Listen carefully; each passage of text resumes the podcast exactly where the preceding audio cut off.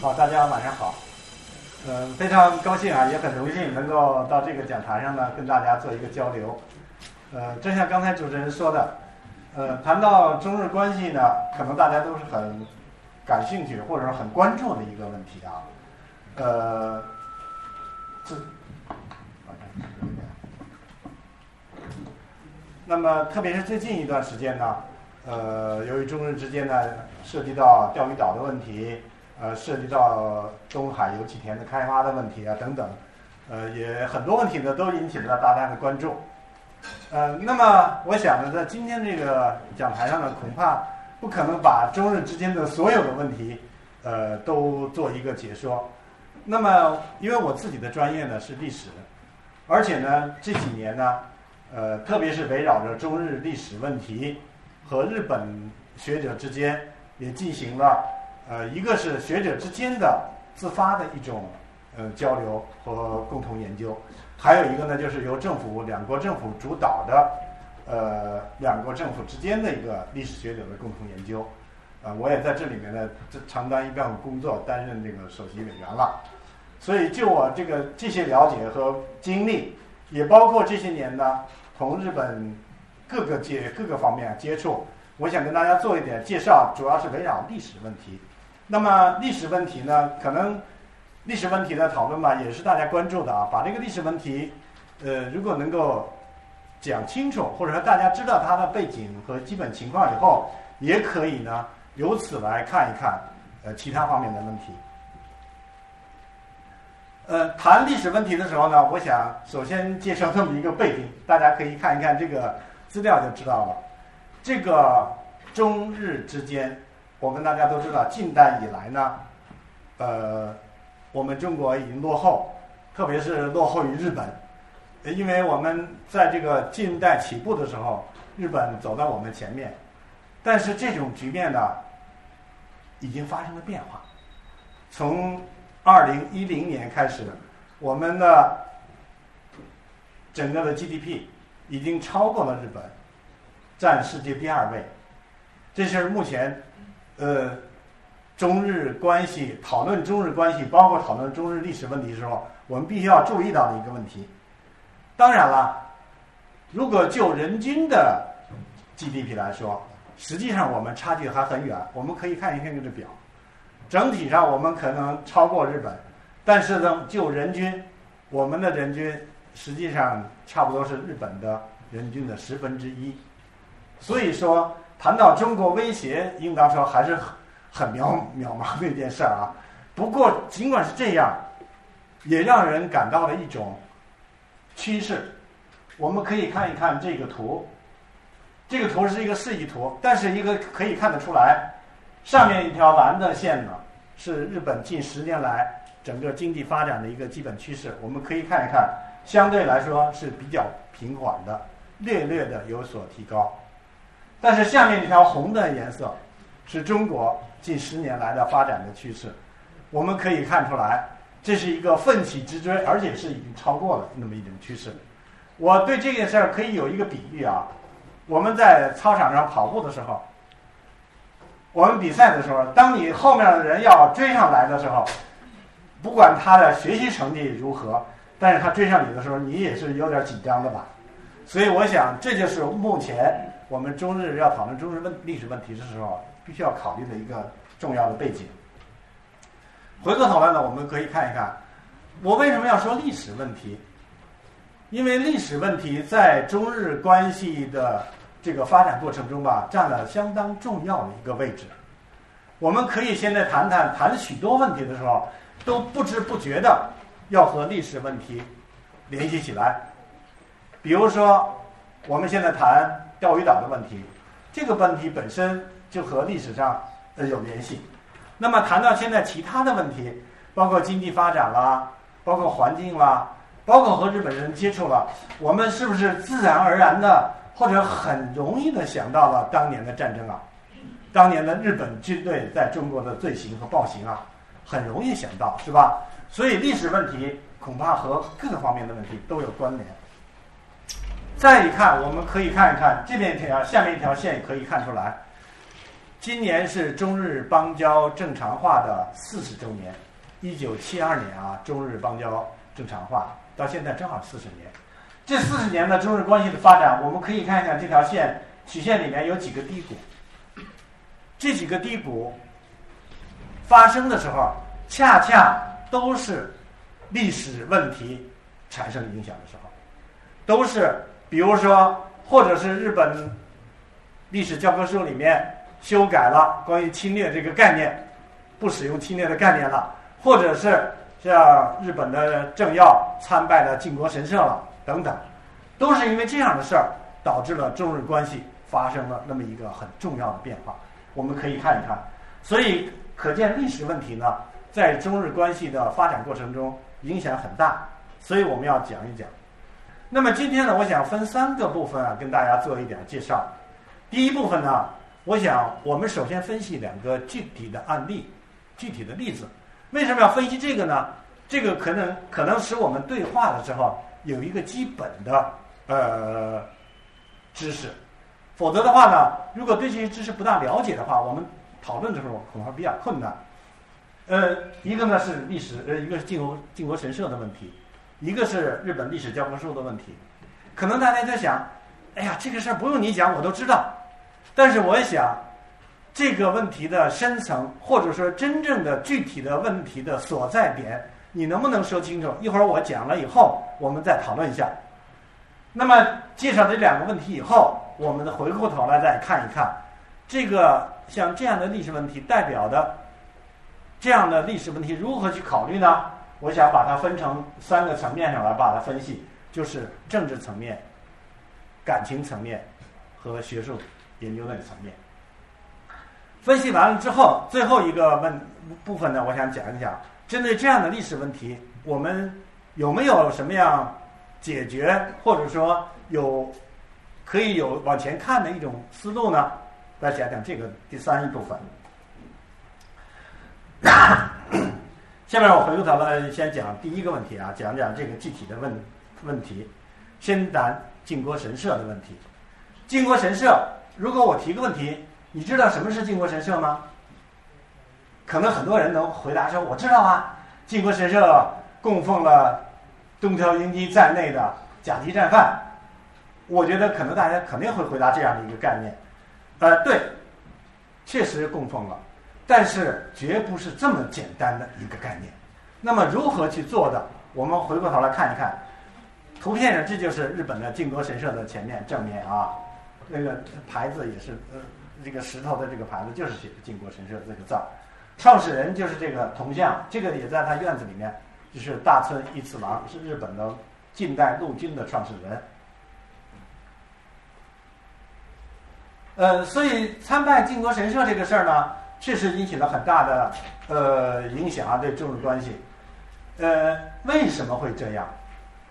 我们我听到了，我们一些同学也讲，我也问过啊，一听说参拜靖国神非常生气，有东条英机在里面，你为什么要参拜？是吧？这是一个，这是气愤的。有的呢又觉得，哎呀，做日本人参拜好像也没什么关系吧？他是日本人去参拜了嘛，他和他的文化、他的宗教有关系。你看，小泉纯一郎去参拜的时候，大家可能有印象吧？由于小泉参拜连续六年去参拜，所以导致了中日关系降降到冰点啊！就是二零零六年的时候，几乎就是降到冰点的时候。那么他参拜的时候，你看啊，人家批评他，他说了，他怎么说呢？他说：“我就是普通人去参拜了，我完全没有美化战争的意思。参拜金国神社是我对和平的祈求。”以及对阵亡者的哀悼。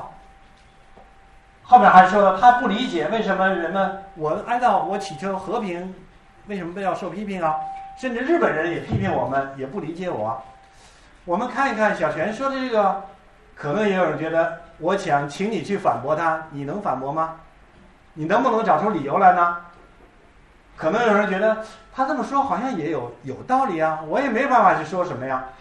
所以我想今天就讲讲一讲这个靖国神社究竟是怎么一回事儿，为什么会出现影响中日关系的，或者说我们要批评的。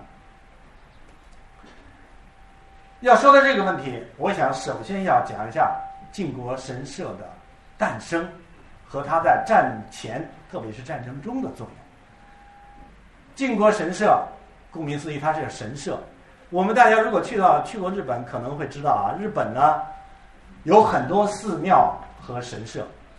寺庙呢就是佛教的宗教场所，神社呢就是神道教的宗教场所。在佛教和寺庙都在日本都很多。日本呃影响最大的三个宗教就是佛教、神道教还有基督教。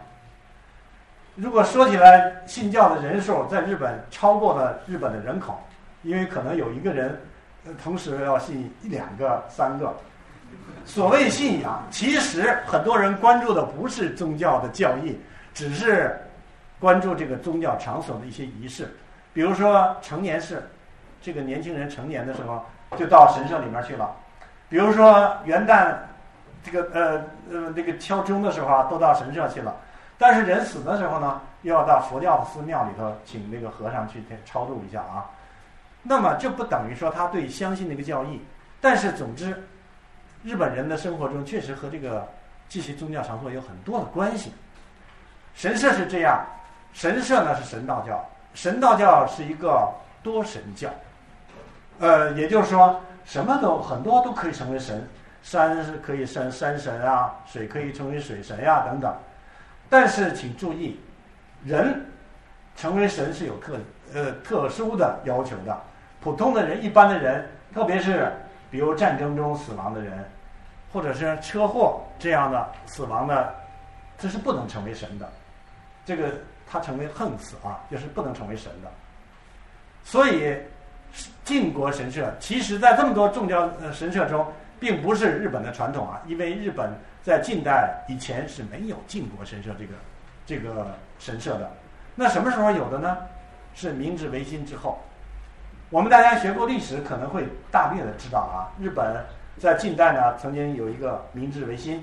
这个明治维新呢，是标志着日本从传统走向近代的一个标志，同时也是日本社会发展的一个标志了，也是日本的天皇的权力。过去天皇的权力被架空了啊，被幕府架空了。那么通过明治维新，天皇就重新树立起权威来了，这么一个过程。但是这个过程不是一个平静的过程。这个过程呢，伴随了战争，伴随了为天皇的权力的恢复而阵亡的一些站在天皇的立场上，或者说站在政府立场上的军人呢。那么，明治维新之后，就带出了一个问题：对天皇为天皇阵亡的战死的这些人，如果没有给他们一个明确的地位的话，那么以后谁去为天皇献身呢？天皇就是神呐，天皇就是日本的化身呐，所以必须得有这么一个地方来，或者说一个理论来为天皇战死的人给他一个明确的位置。那怎么办？刚才我们看了这个铜像啊，大村义四郎那个时候，就是明治维新之后，大家知道明治维新的时间是一八六九年，一八六八年，那么一八六九年就在现在靖国神社这个位置上。成立建立了一个叫东京招魂社，这个东京招魂社就是现在靖国神社的前身。招魂社什么意思呢？是说把为天皇阵亡的这些人，把他们的灵魂招下来，供放到靖国神社里面，但是不是一个一般的放。这些人一旦把他们灵魂招回来以后，到了靖国，到了这个招魂社里面。就从普通的人变成了神，神是什么神呢？就是晋国之神，就是完成了一个这么大的一个转化转化，所以这是一个非常重要的。那么这就带来一个什么呢？为天皇献身的人就可以成为神，就可以进晋国神社，所以要建立这样一个地方。那么东京招魂社十年之后就改名，正式改名就叫晋国神社了。所以这就是晋国神社的建立，请大家注意，不是历史上就有的，不是随着神道教就出现的，而是近代天皇的地位的巩固，明治维新之后建立起来的，而且是为天皇献身。所以，既然是为天皇献身，那这个晋国神社就不能是一般的神社了。日本的神社这么多，我刚才说了那么多，它是有不同的等级的。有一般的宗教法人自己出资来运转的，有国家出资的，还有由皇族就是皇室来出资的。那么靖国神社呢，就是由国家出资的，又是日本国家出资的。这是战起它在成立的时候，它是由日本的陆军省、海军省、内务省出资来管理、为运营这个靖国神社的。所以这是一个非常重要重要的。另外最后一个就是要到靖国神社去参拜。参拜是什么意思呢？靖国神社要求就是说要求到靖国神社参拜，不是对阵亡人的哀悼，不存在哀悼。靖国神社不接受哀悼，接受的是什么呢？是对这个靖国之神或者是英灵的一个他们精神的彰显，有弘扬。只接受这个，为什么说只接受这个呢？因为这些人成为了呃被供放到里面去的时候，他就没有这个个体了，不是一个一个的了，而是成为了一个抽象的晋国之神，是抽象的一个神。当然这个很抽象，所以我们说晋国神神的几个特点，你看一看。靖国神社那个里面，如果去过可以看看这个十六瓣的这个菊花的花纹，这个是皇室日本的天皇皇室皇家专用的文章啊，别的地方是不能够随便使用的，但是只有在靖国神社里可以使用，因为它和天皇有有密切的关系。那么里面有多少呢？我们可以看一看，一直到第二次世界大战结束之后啊，在日本在靖国神社里面，呃，被合祀啊，这个概念叫合。集合的合，祭祀的祀，合祀的靖国神社里面呢是二百四十六万多，这个数量还在增加，因为在战后，比如说日本的自卫队，像参加救灾呀，或等等等等，这个里面要如果是要有死亡的、阵亡的或者牺牲的人，也可以放到里面去，这个适用量是在不断增加的啊。那么总是总的来说就是二百多万吧，二百四十多万。那么这二百四十多万进去以后，就成为了一个抽象的晋国之神。那么这个神，如果说神体，它是两个，为为什么两个神体呢？因为皇族和日普通的人他是不一样的，所以皇族它可以有一个神体，那么普通人是一个神体，这就是晋国神社的一个特征。所以我们归纳一下，可以看一看，它创设明治维新的时候创设的，以天皇为天皇献身为原则。那么它的管理是国家管理的啊，它的观念观念就是它里面有一个靖靖国之神，那么为参拜它是对英灵的彰显，不是一般的悼念。所以刚才我说小泉说，我就是要悼念，不存在悼念，他其实他根本就不懂，或者说他就用这个悼念来蒙蔽很多日本人，觉得悼念很正常啊，为什么不可以啊？其实靖国神是不接受的。那么我们。可以举个例子，在战争期间啊，因为每年要多次的举行这样的事儿，为什么要多次举行呢？因为大家知道，日本战争中就要需要征兵作战嘛，是吧？作战就要战死。你我们可以看这个循环：征兵、参战到战死。按说这个人就结束了，但是不能让他结束。如果这样的话，打了仗就战死了，那这样很多人就不愿意去打仗去了，怎么办？那就把他放到。靖国神社让他成为英灵，是吧？大家去参拜他，去慰灵，这就是一个军国主义教育。有了这种教育之后，那年轻人怎么样？就觉得很光荣啊，所以我还要去参征兵参战去战死。我们可以看过一些日本的呃这个这个文学作品吧。那军人在冲锋之前，大家互相约定啊，我们大家到靖国神社见面吧。什么意思呢？就是说要到那里要牺牲了，阵亡了嘛，是吧？那很英雄、很光荣的一件事儿。这就是如果这种。这种精神或者这种意识建立起来没有靖国神社可能吗？不可能的呀！有靖国神社才能够让它成为这么有这么一种军国主义教育的这么一个链条，让它连接起来。所以我们可以看看靖国神社的意义呃重要性。但是，请大家注意，这样的一个靖国神社，现在是不是还是这样子？是不是现在还是国家的？还是由政府来管辖的，来来来来出资的，这是一个大问题。那么大家都知道，日本战败的时候，美国麦克阿瑟当时这个盟军总司令了啊，占领日本的时候，麦克阿瑟也也意识到这个问题了。他觉得这个靖国神社对日本发动战争非常重要，很恶劣，还莫不如放一把火给它烧掉。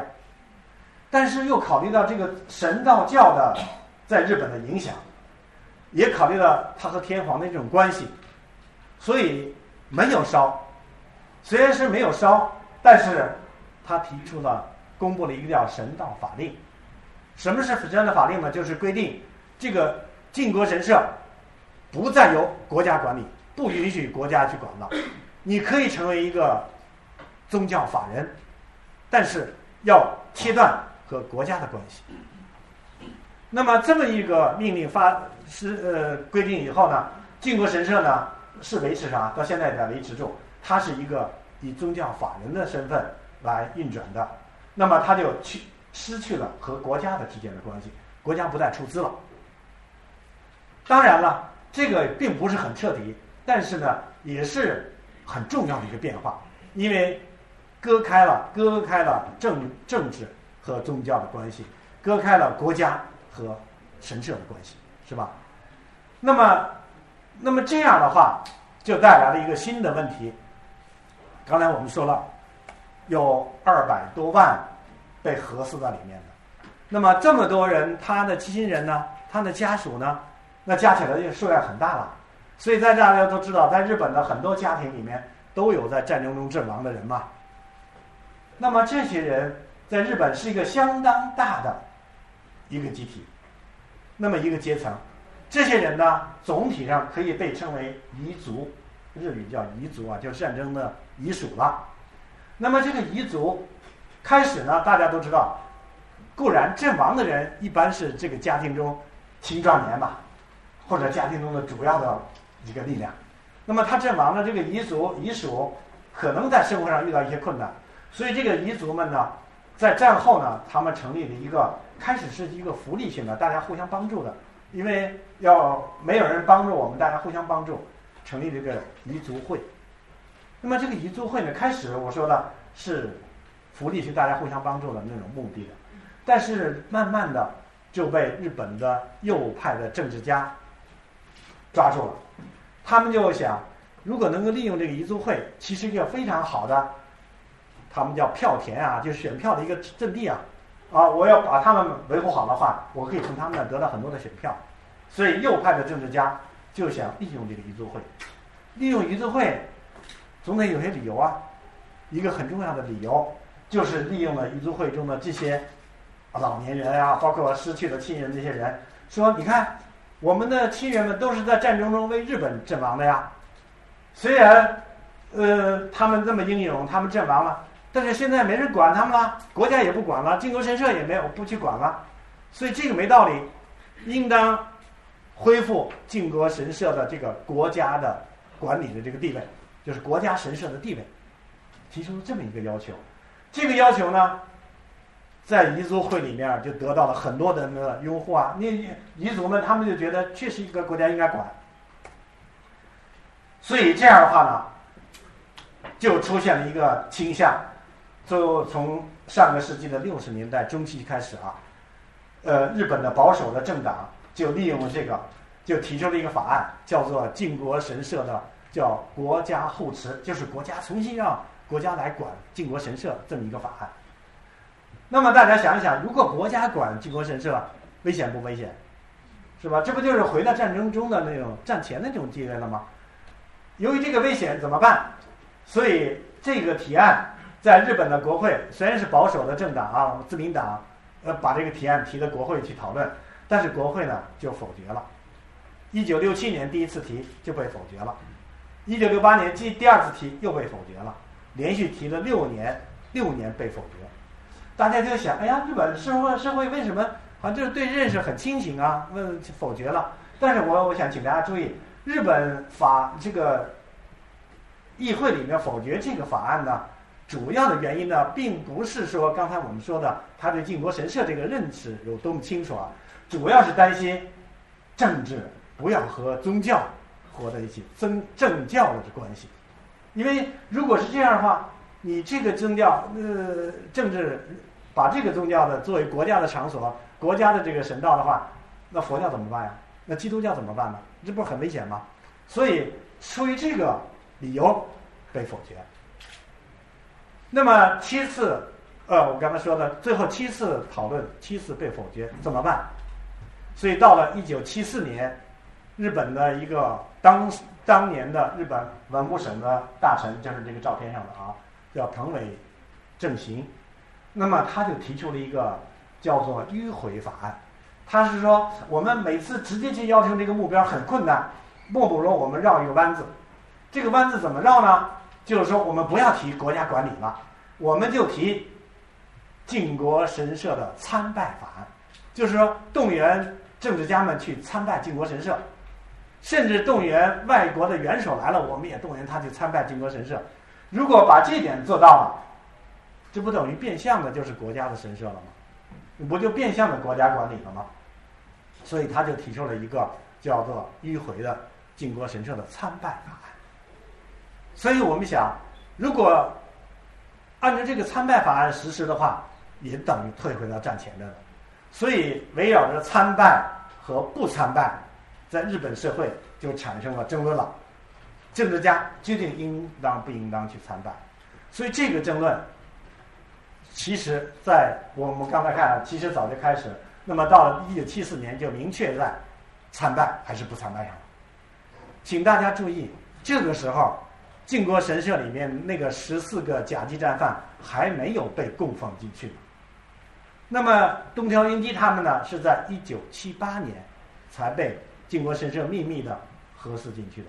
那么一九七九年，媒体知道以后，把它披露出来，也引起了轩然大波。但是，一九七四年，就是提出了靖国参参拜法案的时候，还没有甲级战犯。但是，不管有没有甲级战犯，参拜的问题对不对啊？很明显嘛，是吧？刚才我我的道理大家不用多说了。所以，我想围绕靖国神社参拜，关键核心的问题在这儿：参拜靖国神社就等于恢复了国家的管理，恢复了国家管理就等于恢复了战前靖国神社的地位，恢复了靖国神社战前的地位。就等于肯定了侵略战争，对吧？这是这么一个逻辑关系。所以我想参拜靖国神社的主要的问题就在这儿。所以这个问题提出来以后，当年就有日本的首相很想去参拜。当年的首相是三木武夫，他要想选票啊，但是呢，他又怕，哎呀，我要迎合的这个，我怕人说，怎么办？所以三木呢就创造出了一个理论，所谓的理论啊。他说：“就创造所谓正式参拜和私人的个人的参拜。所谓正式参拜，他说了，我要是以政治家身份去参拜吧，起码我得在那，我得签名，我得签上我的总理大臣某某某，这是第一条。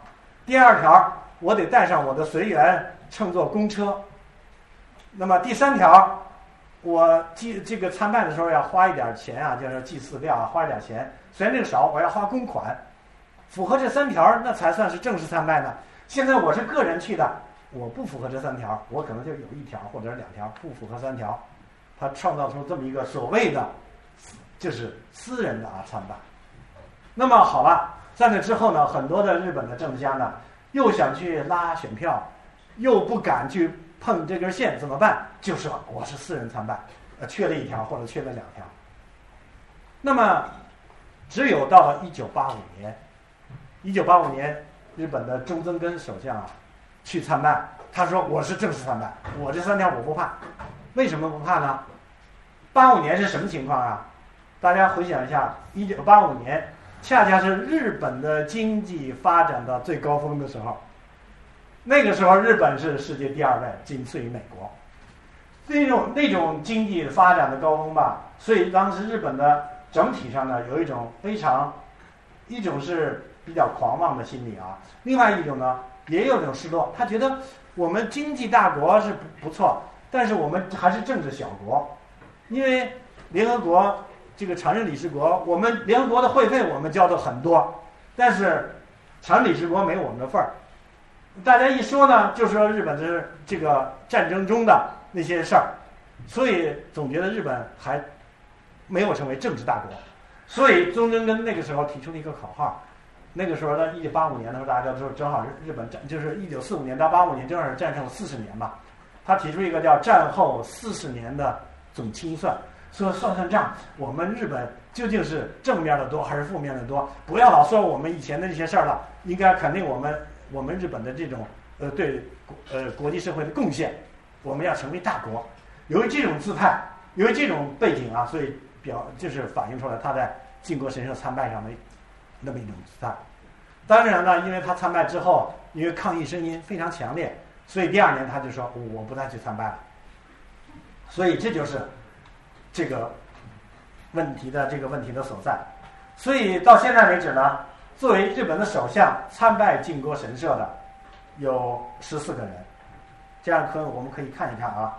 其实，呃，在这个一九七四年之前参拜的也也很多了。七四年之后呢，大部分都是以私人，就是声称啊是以私人身份去参拜的。呃，到小泉，呃为止啊。那么，但是作为首相，没有去参拜的，应当说数量更多。参拜的十四，刚才我们看了十四个首相，那么没有去参拜的，作为首相没有去参拜的十八个人。到现在为止是十八个人，呃，所以我们看围绕着靖国神社的参拜的问题吧，实际上是很复杂的一个问题啊。我们不要简非常简单的就说啊，就是一个东条英机的问题。那么很多右右派就会给你找找这个借口了，他就说呢，那七四年的时候你还没有右派呢，是吧？那还不还没有这个这个呃东条英机他们呢，是吧？那你那为什么你们就没有提出来这个问题呢？所以我想这个核心的问题，呃，当然。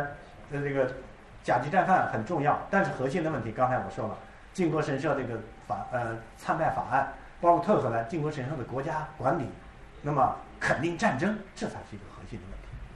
当然了，靖国神社本身，我们随便顺便讲一下，本身确实是很恶劣的。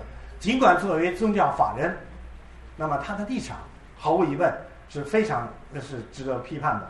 我们可以看一看那个到现在为止啊。如果大家有机会去看，可以看一看靖国神社那个地方，恰恰就是日本鼓吹战争的、反对承认侵略的啊，包括日本右翼的活动的一个呃阵地、一个场所。而且这里面呢，有很多的有有展览，里面有一个大的展览馆叫游旧馆，展览的很多都是军战战争中的武器装备。所以有人，我看媒体也有说把它比喻成像日本的军事，类似我们的军事博物馆。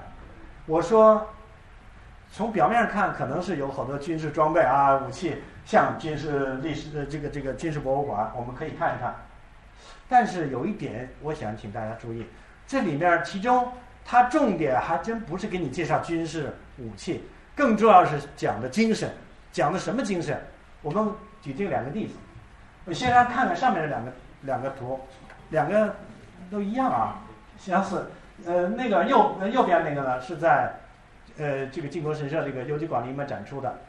呃，左边这个，同样的是在美国的夏威夷，那个因为是作战的时候，这个美国缴获的，是什么呢？像一个鱼雷似的，是吧？恰恰就是一个人工控制、人工操纵的一一枚鱼雷吧，叫潜水艇。其实这个微型的一个人操纵的潜水艇，潜水艇前面的部分全是炸药。那么这一个人操纵干什么呢？用这个一个人操纵的这个潜水艇，那目标小啊，可以如果冲到对方的军舰上的话，那个庞然大物那要爆炸了起来，那就那就这个这个很小的代价取得了一个很大的成果嘛。所以日本呢，在大家都知道，日本日美战这个这个战争啊，一九四一年这个珍珍珠港事件之后。开始日本还占优势，但是很快就转转，这个这个战争就急转直下了。所以日本呢就开发了这么一项武器，把这个名字呢要称为回天号。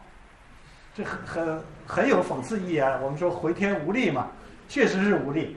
这个回天号的潜水艇呢，绝大部分都没有冲到军舰那时候就被人发现了，或者被炸沉了，就没有起到回天的意义。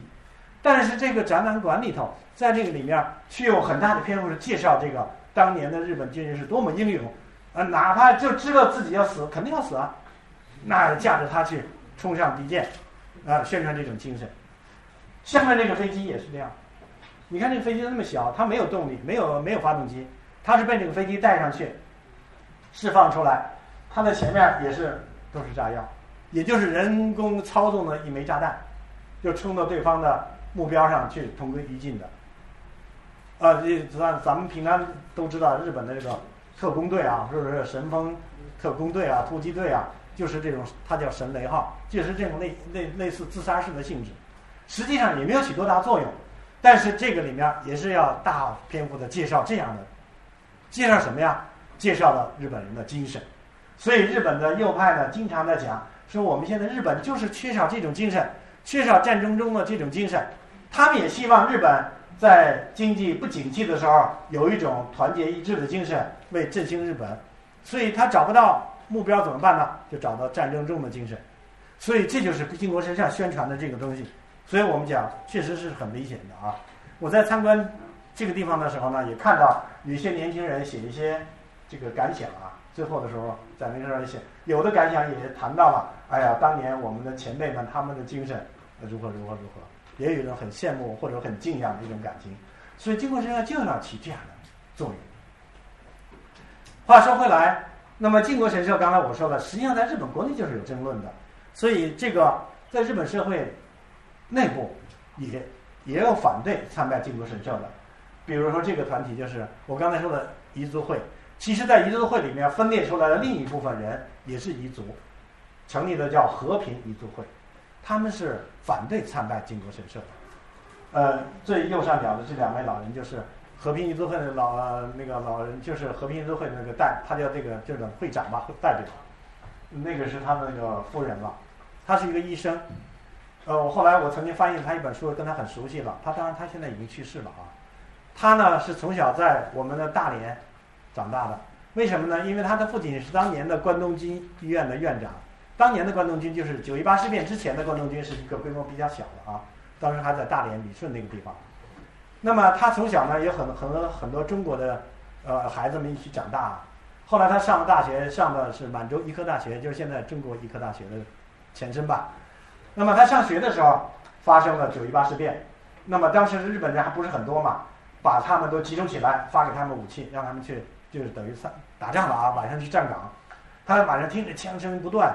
也很紧张，但是第二天呢，醒了，这第二天看起来被打死的人，有的就是邻居啊，或者是旁边那些人，不像宣传的说有什么土匪啦什么的，他觉得很奇怪。后来他参军以后，当了军医，他在北京的这个陆军医院，在石家庄的这个陆军医院呃都待过，他就发现了很多媒体或者当年的报纸介绍。是日本人如何英勇背后的一些情况，因为他当军医嘛，发现比如日本人的那种精神崩溃，日本军人啊，实际上战争中也是非常疯狂、歇斯底里的那种状态，呃，如何崩溃的，又发现呢，这个自己呢，比如在这个陆军，他在这个陆监狱的医院里面啊，他去这个，因为当时处决了很多抗日的一些一些人了，那么让他呢去处决之后检查那个人断没断气儿。他也觉得很难过，因为他说：“我做医生本来是不 应该做这样的事儿的。”所以战后他马上脱离军队，因为他本身是信基督教的。那么到日本呢，他就开始叫传道治疗，办了自己的医院，也办了一个这个这个教堂。那么他自己两个弟弟也是在战争中阵亡的，可是他坚决反对参拜靖国神社。为什么？他的立场呢是是这样子。他觉得这个战争造成的死亡不仅仅是我们的二百多万日本人，更多的是亚洲的两千多万。当年说两千多万，当然包括中国呀、朝鲜、韩国呀等等啊，说两千多万人都死亡了。我们要想悼念这个阵亡者，我们应当和这些两千多万这些人的家属们，我们一起来反对战争。我们不能够单独的纪念悼念我们，如果单独的悼念我们。就会引起人家对我们的一种批评，所以他是这么一种立场，他是反对参拜靖国神社的，所以每年的八月十五号，他也会领着很多人到那儿去反对，去参拜靖国神社。这就是日本社会。你看下面这个军，这下面这个和周恩来总理握手的这位是中间的啊，他叫三尾峰，也是一个日本军人，曾经在我们的抚顺的战犯管理所改造过的，回去以后也非常努力去反战。呃，反对这个参拜靖国神社。为什么这么做？因为他们本身经历过战争，就意识到了这个战争对中国和对日本造成的这种伤害。所以，我想对靖国神社的问题呢，可能涉及到很多。有感情的问题，有历史认识的问题，有宗教文化等等等等，这很多方面的问题。所以我想对这个分析呢，恐怕不是一个简单的一个概念，一个呃东条英机的甲级战犯就可以把它解决了，是吧？所以我想这是第一个要剖析的啊。第二一个，我们再抛弃一下，简单说一下这个历史教科书。历史教科书呢，可能大家也都略有略知道一点儿，说日本的历史教科书里面否认侵略战争是吧？否认的呃侵略，但是究竟这样教科书是怎么回事儿？我们也需要把这个问题把它退回到战前和战后，把这个过程讲一下。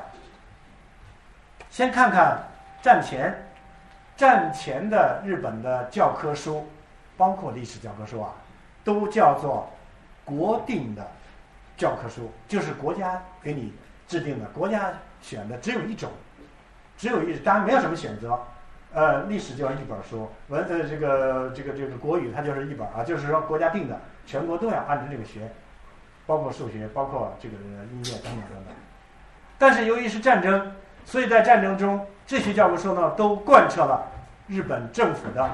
军国主义的一种教育的立场，那么表现在哪儿？有很多。我曾经刚才我说的那个，刚才那个日本当过宪兵的一个日本军人啊，我曾经呃跟他也很熟悉了。我问过他，我说当年你为什么当兵啊？你那么努力，最后从一般的士兵就把把他提拔到当宪兵了，宪兵呢又当了队长了，很努力啊。他说的。我小时候的教育，我给你举个例子，他讲了这个课文，从小就是从上小学就受这个教育。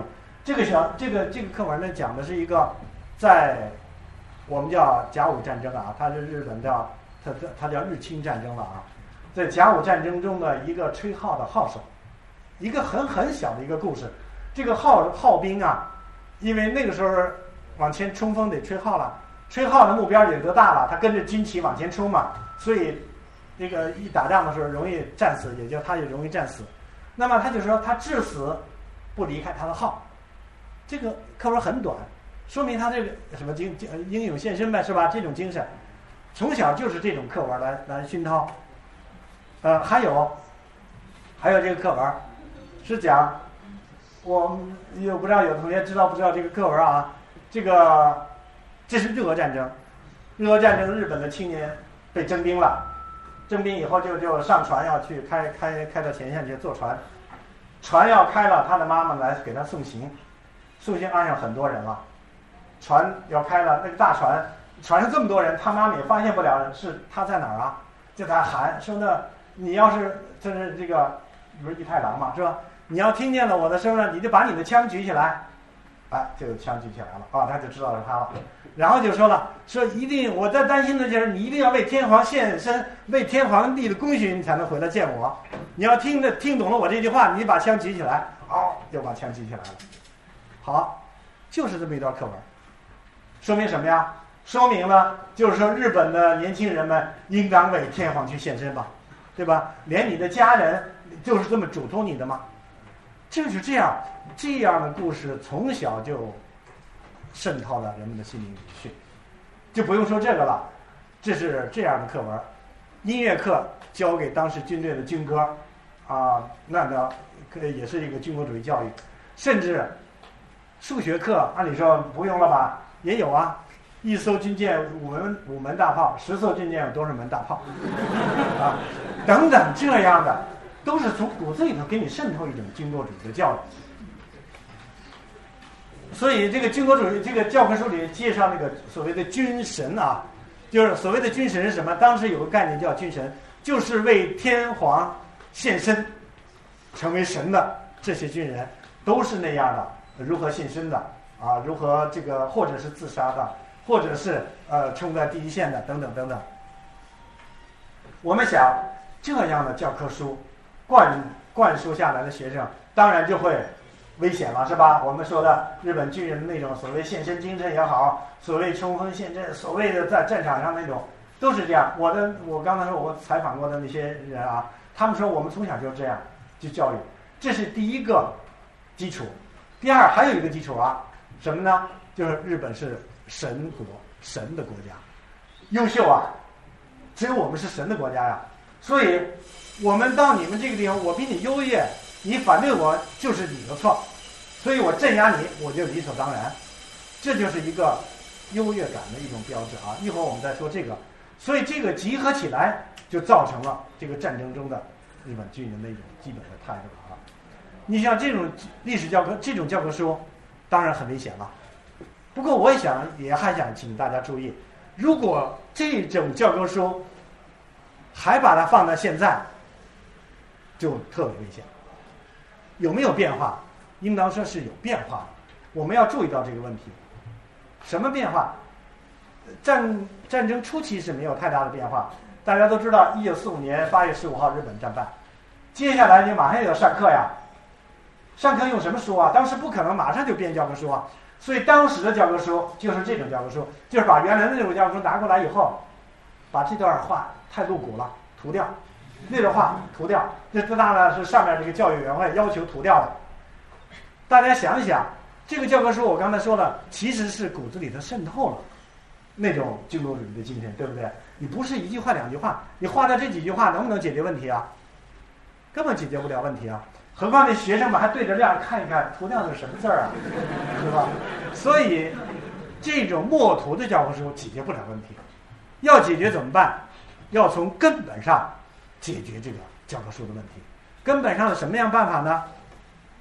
所以战后的日本的历史教科书，日本的教科书呢，就面临了一个叫改善，就是说向好的方向发展，还是改恶，就是继续维护那个原来的立场的那么一种斗争。改没改善，我们要讲讲例子。其实日本在战败之后啊，很多人，特别是知识分子、教师们，也在想一个问题：这个战争打到这样一种程度。日本都崩溃了，还不应不应该打仗？就觉得这战争不应该做。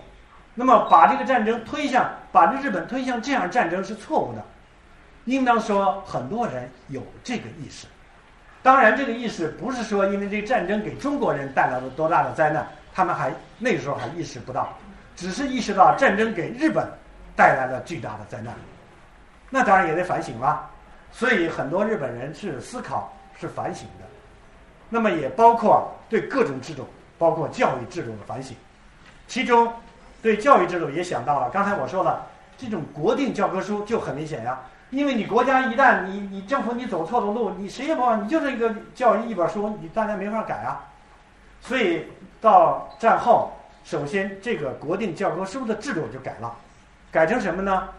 改成了叫审定制，也就是说，教师们、学者们。可以编写教科书了，不用国家就编那一本了。但是你们的教科书呢，都要拿到日本文物文部省去审查一下，审查通过了，那好了，拿到社会上大家选，愿选谁的选谁的。那么这当然也是一个进步了。当然这是在美国的这个影响下啊实施的。首先，国定教科书变了，变成了审定制。那么审定的这么多教科书，这些学者们在编，刚才我说了，有反省的学者呀。有思考的学者，他们就会想到要编一些相对来说要客观一点的，要批判军国主义精神的教科书。所以战后这种教科书就出现了。出现了以后，就面临了一个选它还是不选它。政府你是审定通过它还是不通过它？那么这个过程没有那么简单，也是经历了一个很复杂的一个过程。比较典型的，在一九六零年，当年呢，有一位日本的学者。就是右边这位老人啊，叫加永三郎。当年他是日本教育大学的教授，他就编了一本日本史、日本历史教科书。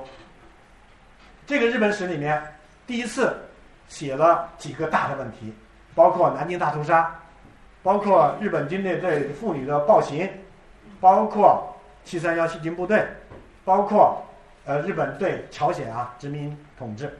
大家想想，在那个时代。把这些问题写进去，应当说是一个非常大的突破，也是很不容易的。但是在写完以后啊，当然还要涉及到很多问题了。这个拿到文部省去审定，审定的时候，文部省呢先提出了许多修改意见。那么他把这修改意见修改之后拿去审定，还没有通过，这时他就觉得非常愤怒，所以他呢就决定以日本文部省为对象提出一个诉讼，我告文部省。告文部省就是什么呢？你的审定制是违法的，为什么违法？因为日本的宪法规定，老师有教育有表现的自由，我自由的，为什么你要审定他，而且让不让我通过？那么就告了文部省，这是第一次。接下来他一共告了三次啊，一共提出了三次诉讼，两次是文部省为对象，一次就是日本国家，就是政府为对象。在日本的诉讼呢，一般呢是经过这么几层啊，一个是地方法院，然后是高等法院，然后是最高法院，三级的审理。他提出了三次诉讼，每次诉讼都要经过那个三级的审理。每次审理的时候，他事先要请很多人，因为政府方面也要请很多的证人，或者是包括学者们给他论证。那当然，江永三郎这边也有很多人帮助他呀，所以要很多的辩论。这一来二去的三次诉讼。呃，三级审理经过了多少年才能结束呢？经过了三十二年，从一九六五年开始，一直到一九九七年，就是最后一次诉讼的最高法院的判决下来了。那么这个三十二年是很长的一段时间，在这个时间长这个长的时间里面，其实日本的一般的民众，包括老师们，并不是无动于衷的，因为大家都知道有这么个诉讼，所以江永三郎背后也有一批老师们。在支持他，当然那边也有一些学者在支持了啊，所以这是一个社会上的一个辩论吧。在这个过程中，就形成了一个对这个问题的一种非常激烈的一种争论和讨论了。那么到了一九九七年的最后一次判决的结果是什么呢？最高法院判决，刚才我说的家永三郎教科书里面的这四条，认为写的是对的。文部省这个。认为这个判决让他修改是不对的，文部省应该赔偿家永三郎每一条赔偿十万日元，这是微不足道的啊，呃，但是家永三郎认为文部省的审定是违法的这一点，最高法院呢没有判，没有认为违法，认为呃审定还是合理的，还是违呃合法的，那么我们很难说用。胜诉还是败诉来概括这个结论啊，概括这个诉讼。但不管怎么样，三十二年这些内容正式的写进教科书，应当说是一个改善吧，对不对？所以到一九九七年，我们可以看一看一九九七年当年的日本的历史教科书是什么状况呢？高中的历史教科书一共二十三种，二十三种都写了南京大屠杀，二十三种都写了慰安妇，就是这个在呃。主要是对朝鲜的啊，呃，慰安妇的问题，还有呢，写了南京大呃七三幺细菌部队。那么初中的历史教科书有七种，七种里面有六种写了南京大屠杀，有七种都写了慰安妇的问题，还有一种是写了七三幺细菌部队。我们可以看一看战后的历史教科书的改善改恶的这个斗争啊，在日本的斗争，到了九七年，应当说改善到了最高峰。改善到最好的时候，改善的最好的时候，同时也是右派或者说我们说的那个另一方对立面，他感到压力最大的时候，所以那个时候开始，日本的右派呢就觉得，再把这些教科书再把它推回去改恶改恶，也可以做，但是不是那么特别容易了，莫不如重打鼓另开张，再编一本教科书，特别是初中的，所以在。一九九七年的时候，就成立了一个日本的历史，就是新历史教科书的编纂会，准备在七种之外再编第八种。日本的，叫刚才我说的这个审定制是什么情况呢？每隔四年要拿到文部省去审定一次，四年审定一一次。那么审定之后，审定通过的教科书呢？日本全国是二百八十二个吧，我记不清了，二百八十二个学区。以学区为单位，来，呃，这个学区里面这个单位里面呢，有老师的代表，这个教育委员会的代表，包括家长的代表，大家选出来，去从若干个审定过的教科书里边选，大家选用哪一种教科书，每个学区是不一样的。那么这就是日本的刚才说的审定制和报教科书的一种选择，每一种教科书都面临这样选择。刚才我说的九七年最，这是九七年最好的一种状态啊。隔四年呢，就是二零零一年，对吧？二零零一年呢，这个初中历史教科书呢就不是七种了，变成了八种。又因为右右派力量又编了一种，那么叫新的历史教科书。这个叫我们就可能大家听说过啊，扶桑社这个是这个出版社啊，他出版的历史教科书。这个教科书比较恶劣，这个和原来的七种吧，或者完全不一样。原来七种他们在记载这个战争啊，包括这些问题啊，可能程度不一样，但整体上来说呢，还是批判了这个军国主义精神的。但是这本教科书有危险。第一，刚才我说了日本的神话，刚才我说日本神话本身是使日本人的那种优越感建立起来一个基础嘛。战后的日本的历史教科书呢，一般是不大讲这个日本的神话，本身就是神话。但是这个教科书，他把这个日本神话又搬上来了，讲日本是一个神的国家，日本的人是神的后代的，日本的包括日本的那么多岛，每个岛都是神的化身。他说这是神话，这是日本的传说，但是他又把绘声绘色的学学说了一段，这个神如何如何一代一代怎么转过来的，无形中是不是起到一种啊日本是神国的这种一一种灌输啊？第二一个天皇的教育赐语，就是明治天皇啊，明治天皇啊，当年在战争中，天皇的教育赐语是一个非常重要的一个，或者是这是他的语录吧。基本的精神就是，日本的学生呢，在国家一旦有事儿的时候，要奋起为日本献身，大体上就这个意思吧。所以当年啊，日本的这个学校里面，校长每到开学式的结业式的时候，非常郑重，全校大家集合在一起，戴上白手套，把这个教育赤语呢从那个盒子里拿出来，向大家宣读。其实学生们都要背会的，都要知道的。这是战前的战争中的一种状态，但是战后绝对没有这种事儿了，因为这个和战争有非常密切的联系啊。所以很多人都不知道战争这教育赤语是怎么回事了。可是这个新的扶桑社教科书又把它拿出来，而且全文登上了这个教育赐语是怎么回事？所以你看这个很恶劣了，很恶劣。那么又面临一个选择，这个是大家看一看啊。那么这个教科书在这个二零零一年之后。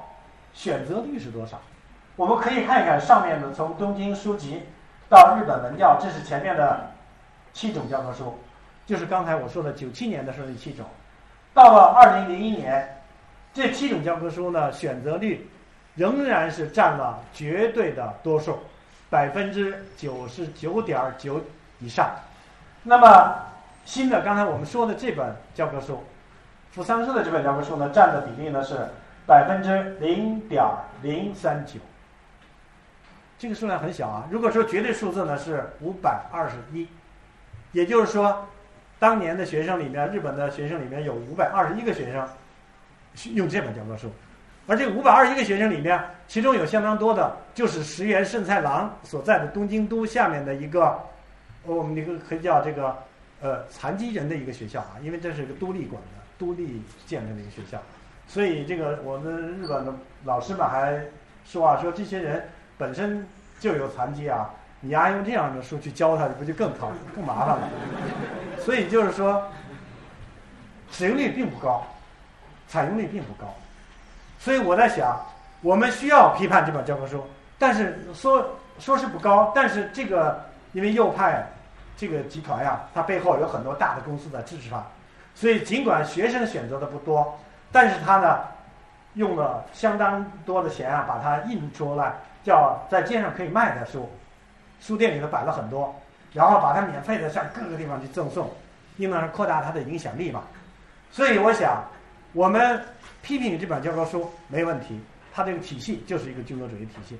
但是我想请大家注意呢，我们应当和不使用这些教科书的老师们、学生们一起来批判这本教科书，对不对？而不是说产生一个误解，觉得日本啊都用这本教科书了，不是这种背景。但是有时候我们的教报教呃这个这个媒体的介绍没有那么清楚，没有跟你讲那么清楚，我们大家就觉得这个右翼教科书太恶劣了，扶桑社教科书太恶劣了。我们以为日本就是用这本教科书，大家都用这本教科书，所以就产生了一个非常强烈的一种呃这个感情啊。所以我想这是一个我们值需要值得注意的。所以我想。回过头来，历史教科书也一样。和金阁神社一样，我们需要把战前战后这个基本情况需要了解了，了了解了它围绕它斗争的一些最基本点。那么回过头来，我想第二个问题啊，讲讲，讲了这些，我们就回想一想，我们这个对话其实挺复杂，是吧？呃，不是我们讲一个概念就一下子把这个问题说清楚了。那么这么复杂的东西，我们来讨论中日的历史问题，其实我们呢，每这个历史问题吧，不是一个简单一说历史问题就非常简单，就是说战争如何如何。其实历史问题，我想我们是在一个三个层面上的一个交错。这个三个层面，我把它画成三个圆啊。这个三个圆不是完全重合的，但是也没有完全离分离，不可能完全分离。那么这么一种状态下。有政治层面的、学术层面的和感情层面的，这个交错在一起，实际上就比较复杂。先说政治层面，政治层面我们一想就想，日本人不承认战争责任，不承认战争罪行，日本政府如何如何是吧？我们会讨论到这个问题。那么就涉及到一个是战后这个中日关系这个基本点，日本承认没承认，或者说关于战争的侵略战争的判断是怎么做的？如果说不承认。说日本根本就没有承认战争责任，这可能有时候我们感情上会去想到这个问题啊。特别是看到一些日本的政治家的一些表现，非常气愤。呃，但是要想到我刚才说了，我们今年是中日邦交正常化四十周年，中日邦交正常化的一个基础，大家可以看一看一九七二年的中日联合声明。联合声明里头写到有这么一句话：痛感日本国过去由于战争给中国人民造成的重大损害的责任。表示深刻的反省，像日本表示那反反省，他是表示了，因为在这个文件里面写的清清楚楚啊。到了一九七八年的中日和平友好条约，啊，以及到后面的这个联合宣言，都明确了这一点。应当说他是承认的，是吧？但是还有不承认另一面。刚才我说了，日本右派的方案的动活动也很多。我们先说承认这一点。呃，刚才我说的什么知识分子的这种表现。呃，其实我举一个例子，刚才大家可以看到那个日本编那个历史教科书加永三郎那个诉讼啊，加永三郎的诉讼呢，他在诉讼到二十八年的时候，一九七九四年啊，我到日本去去的时候吧，曾经想见见他，那时候他身体已经很不好，他现在已经去世了，呃，我想见他，呃，我就想问问他为什么要做这么一个诉讼啊，那么那么长年的一种诉讼。然后我们俩见面了，见面以后他带了一个小的蓝布包，他把那布包打开呢，里边呢都是一些旧的当年的那个教科书，他就说：“他说战前啊，我就是老师，我呢没有上过战场，我也没有杀过人，但是我用这些书教学生，我的学生们可是到了战场上去杀了人了。”他说：“为什么呢？”他说：“你看看这个书里面，随便就翻那一段。”他说：“你看。”写着说到满洲去吧，满洲是哪儿啊？就我们中国东北嘛，是吧？说到满洲去吧，建设一个繁荣的社会。啊，他说你看，我就用这样的教育，让他们到满洲、到中国，不是侵略战争，很正义，你们那是建设繁荣社会去了。我用这些东西教给他们，所以他们觉得很正当。所以战后，我觉得我无论如何得想我的责任在哪儿。我的责任是什么呢？我的责任叫做无作为的责任。我对这个战争，我没有制止战争，我也没做什么努力，结果战争发展到最后，到了这种这么一种地步。这个呢，是反映了相当多的一部分有有有有觉悟或有意识的一些知识分子的想法。这个照片上这个，呃，是当时对日本社会，呃，和他同时代和加永三郎同时代，呃，但是影响可能比他还要大的，在日本政治学上影响很大的叫丸山真男。那么这个人。在五十年代就开始写很多的文章，在思考日本如何走向战争，特别是日本的这种民族主义如何走向反面，在引导日本人啊去想这样的问题。我们说，正是因为有这样的一些人的思考，所以才有日本的后来这个变化呀。什么变化呢？反对战争，走和平道路。大家都知道日本的有名的这个获得诺贝尔奖金的奖的这个呃作家大江健三郎是吧？前几年我们也曾经请他到到到北京来做讲演。他这个讲演呢，他为什么要做？他现在在日本呢是保卫日本的和平宪法，大家都知道，日本的宪法现在的宪法里面第九条就是日本要坚决反对战争的，我坚决不能参加战争的啊。那么他说，但是这一条呢，日本右派呢想把它改变，认为这个和平宪法是在美国的压力下实施的，所以应当修改，特别是修改第九条。那么，所以很多的日本的一一波知识分子，包括一些民众啊，组织起来成立叫保卫第九条，叫九条会。那么这个九条会的其中的负责人之一也是加大江。大江到北京去讲演的时候，他一个题目叫做“死于绝望中的希望”。他为什么说绝望？他就觉得日本现在居然有这么多的人，包括的知识政治家们，要修改这个第九条，这把日本又走上一个绝望的道路。战争的道路，他就觉得非常的恼火。那么他又觉得有希望呢，就觉得我们要努力，我们要抵制对这个第九条的修改啊，要保卫和平宪法。所以我就想，这就是日本这个知识分子中的相当多的一部分人的一种思维。所以这样的情情况呢，才能导致中日邦交正常化，才能导致中日之间的啊我们战后的这种这种顺利的发展。包括到现在，直到现在，大家知道小泉参呃参拜靖国神社，但是在战争问题上，他也不能不说哦，我要我要维护一九九五年就是春山春山春山富士啊做首相的时候一个讲话，这个讲话的基本原则呢，也是表示对战争的一个反省。当然，对这个反省的深度啊，我们可能还会有一些不同意见，但总之呢，还是对战争的一种反省吧。我想这就是政治层面上这个重注意到了，但是另一方面确实有方案。为什么？自从美国把日本啊，大家都知道，日本战后的战战争中，日本和美国是对手啊。战败的时候，美国开始想制裁日本，但是很快就发生了转变化了。为什么变化？因为日本觉得，呃，因为美国觉得最主要的对手已经不是日本了。是苏联，包括中国是社会主义阵营了，所以日本是他的一个朋友了，所以需要美国离得很远了，在亚洲很远，所以应当有他的武力，应当有他的军事力量。那么日本正好是一个不沉的航空母舰，所以利用日本。那么好了，就对日本的这些方案的右派的势力就视而不见了，所以右派势力开始抬头。所以，从否定战争、肯定这个战争的这种，呃，否定战争责任、肯定战争的性质，开始啊，就开始了大量的方案。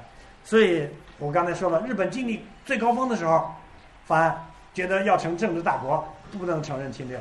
那么日本的经济停滞下来了，到了九五年，停滞那么长时间，又焦躁了。日本国内的情绪焦躁，又觉得还老说战争，这是让日本人都不爱不能爱国了。应当鼓励战，应当鼓励日本人爱国。爱国精神哪来的？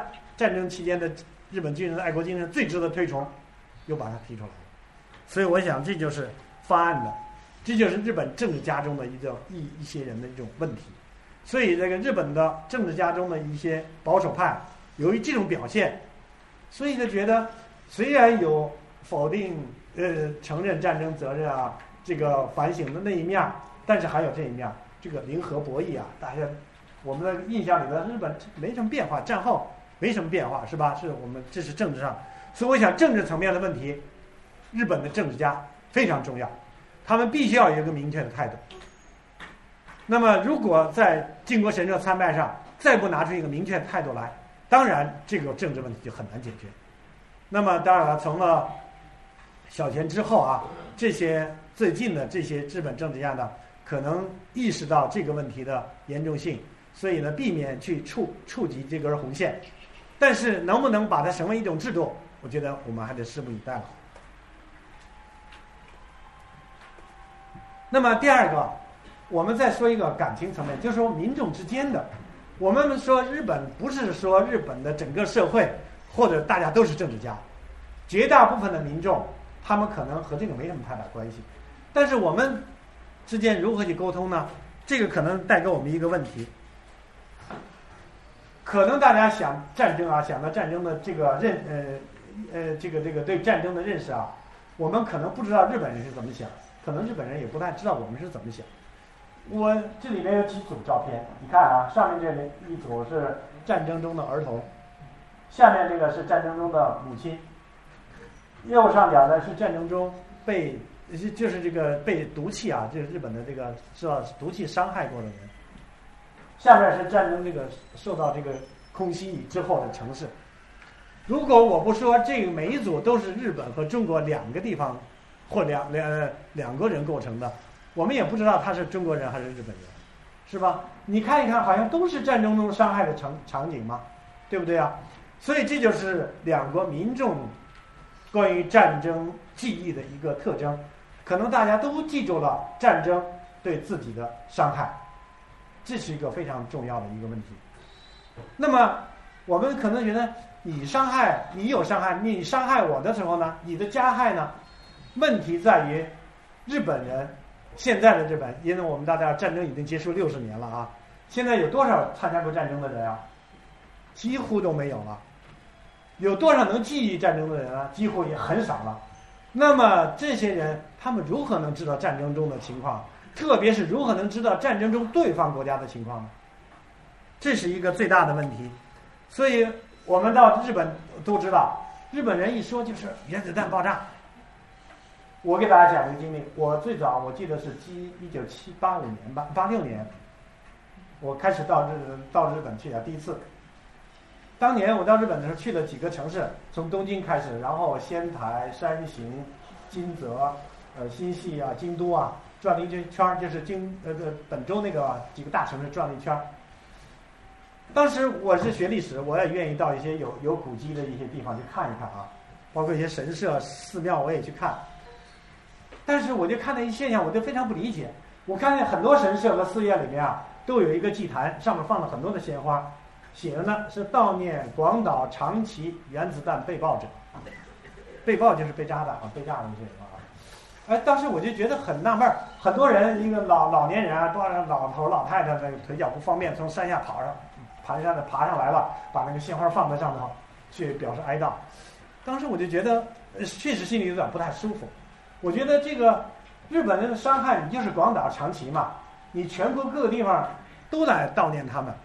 那么我们中国死了那么多人，战争中你们伤害了那么多人，为什么什么反应都没有？当时我就是那么一种想法，所以我很也很不以为然吧。那么过了几年之后，我到了广岛，我到广岛的时候呢，我就想看一看当年广岛广岛那时候已经建成了，就是广岛的原子弹爆炸的一个，它叫资料原爆资料馆。很大的一个资料馆，那日本那时候当然也是很很经济上很发达了，所以馆建的很很规模很大，也这个呃展览也应当说也很现代化。现代化什么程度呢？可以让你在短短的那么一段时间里头，就让你体会到原子弹爆炸的一瞬间发生了什么事儿，发生了什么样的惨状，那些人的伤害。你看这个照，这个饭盒，这是那个展览那个饭盒，是下面这个学生的。这个学生当年这个名字我都记得啊，叫这是中学二年级、初中二年级的学生。当时他这个已经学校已经不不不上课了，都去劳动，叫动员学徒，就是义务劳动了。劳动的时候，原子弹爆炸把他炸死了。后来他的妈妈就凭着这个饭盒把他找到了，那饭盒那饭已经变成焦炭了，可见那一瞬间那火是多么厉害啊！现在那个饭盒就在展出。下面那个小小三轮车也是那个上面那个小孩的三轮小小小的小车子啊，也是孩子炸死了、杀死了以后呢，那个车埋在地下。后来展览馆建呃建起来的时候，请大家捐献文物，那个家长就把它挖出来了，去展出了。还有这个妇女的照片啊，那个夏天吧，那个强光照射，它离得相对远，但是因为那光线很强啊，穿的浅色的衣服。这个浅的衣光浅的地方反射光线，深的地方吸收光线，所以皮肤上就落下了那个裙子那个花纹，那个那个伤疤。在当时原子弹爆炸那个那个时候，死亡的一就是加上后来死亡的，一个是十四万多人。这十十十四万多人里面，绝大部分都是妇女儿童，青少年几乎就没有。为什么？都上战场了。所以我们可以看一看这些妇女儿童被炸死了，他们是不是没有什么罪过？因为他们确实没有什么罪，他们没有杀人，但是炸死的是他们，所以战后日本的广岛和长崎就成为了一个叫做反战的一个呃出发地，反对战争，一定不要打仗了，战争太残酷了，一定不要使用核武器，核武器太危险了，反战反核，你说对不对呢？不能说错呀，但是我们看了以后呢，总还是觉得有点不大舒服吧。所以我看了那个展览以后，当当时那个馆长也陪着，说的什么感想？我说，我确实看到了广岛原子弹爆炸那一瞬间的场景，但是如何发生广岛的原子弹爆炸，你这个展览里没有说，你只介绍了那一瞬间，甚至在那之后的那些人的悲惨。但是为什么发生呢？我说，我觉得应该关注一下这个问题啊，否则的话，我们就说不清楚为什么导致原子弹爆炸。那么只能说啊，美国人太不人道了。那么过了几年之后，我再去参观，他说跟我说有变化。他说，你看我们增加了一些照片，这个照片呢是描写日本军人在他广岛旁边有有个很大的港口叫武港，在那港口登上船，开往中国战场上那个照那些照片。他说：“我们增加那些照片，说明，呀是战争，说明当时我们是参加了战争，我们去对外去把我们把军队派到外面去了，啊，当然这是应当说还是有一些进步吧。不过这个对我们看来呢，可能还不是特别理想。不过我想这就是我们需要沟通的一个问题啊。所以我在广岛也有个讲演，我在广岛后来他那个展览馆旁边有一个国际报告厅，有个讲演，我曾经做过一次讲演，题目叫做。”从广岛到南京，我就给他们讲了一个体会。我说，我开始我看了你这个广岛的原子弹爆炸纪念，我也很不理解，也很不以为然。但是我看了广岛的这个展展览之后吧，我也觉得这些妇女儿童呢确实很悲惨。我可以像你们一样啊，去对他们表示一种哀悼。但是呢，我希望你们了解这个战争的另外一面，或者是战争的原因。我就说，请你们到广岛。我说的广岛，当然指的是在中国的战争的伤害。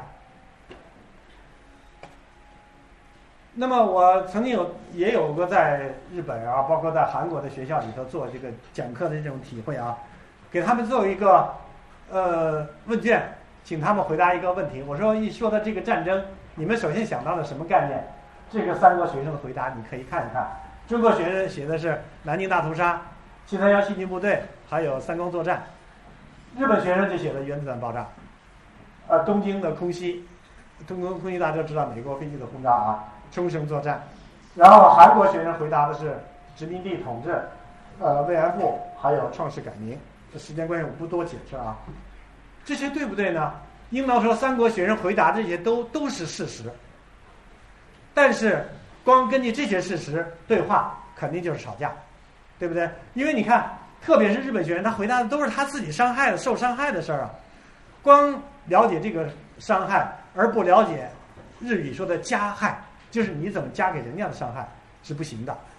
那么我们民众层面需要一个对话。呃，这就带来一个问题，可能日本的学生是不知道的呀，他们不了解呀。你怎么让他知道？我觉得这是很重要的。所以我们平常对话需要这样，你不要有一个简单的一个概念啊。说你为什么不承认战争责任？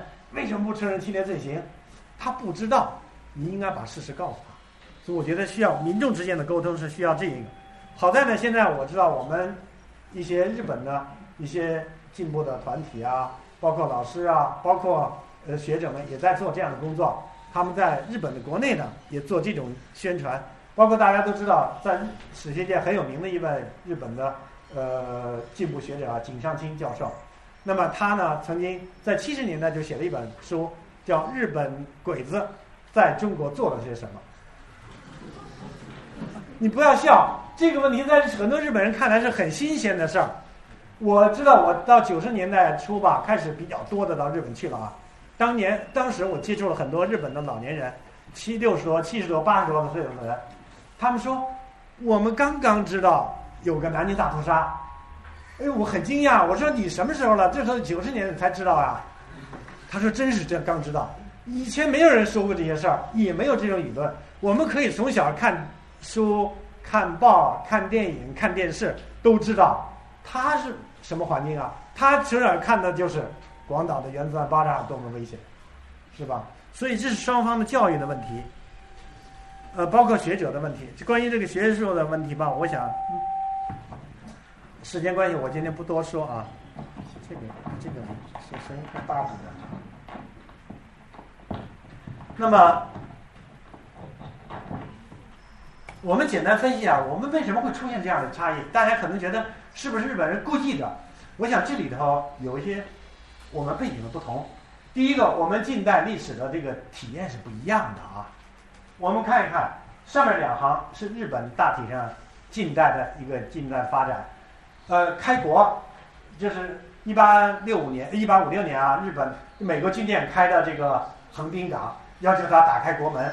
这和一八四零年英国军舰开过来要求我们打开国门差不多，我们的时间我们比他还早一点。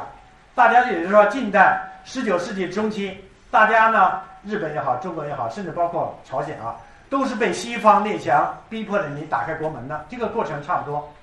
但是后来就不一样了，日本后来呢就实施了，也开始抵抗，抵抗一看抵抗没有意义，他就采取了一种。变就是全盘西化是吧？接受西方，那么明治维新，明治维新之后，很快的，他就富强起来了。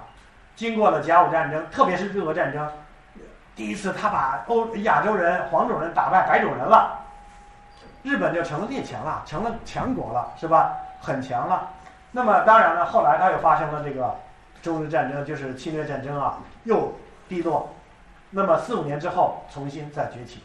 这是日本的过程，中国呢？中国一八四零年我们开始，我刚才说开始差不多，我们也想富强啊，谁不想富强？我们也想富强，我们也不希望受到列强的欺负。可是我们抵抗了一次，失败了，抵抗了一次失败了。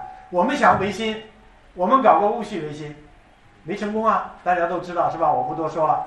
我们失败了那么多，走过了那么曲折的路，那么。终于到一九四五年，我们战胜就是日本啊，这个中日战争，我们那个时候抗日战争胜利，我们才有一个转折点，才可以建设。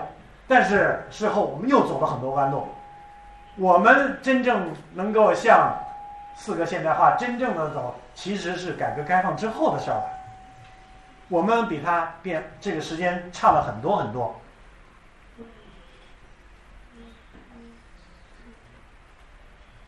让它变了啊，没关系。我们我们比他晚了很多，那么在这种情况下，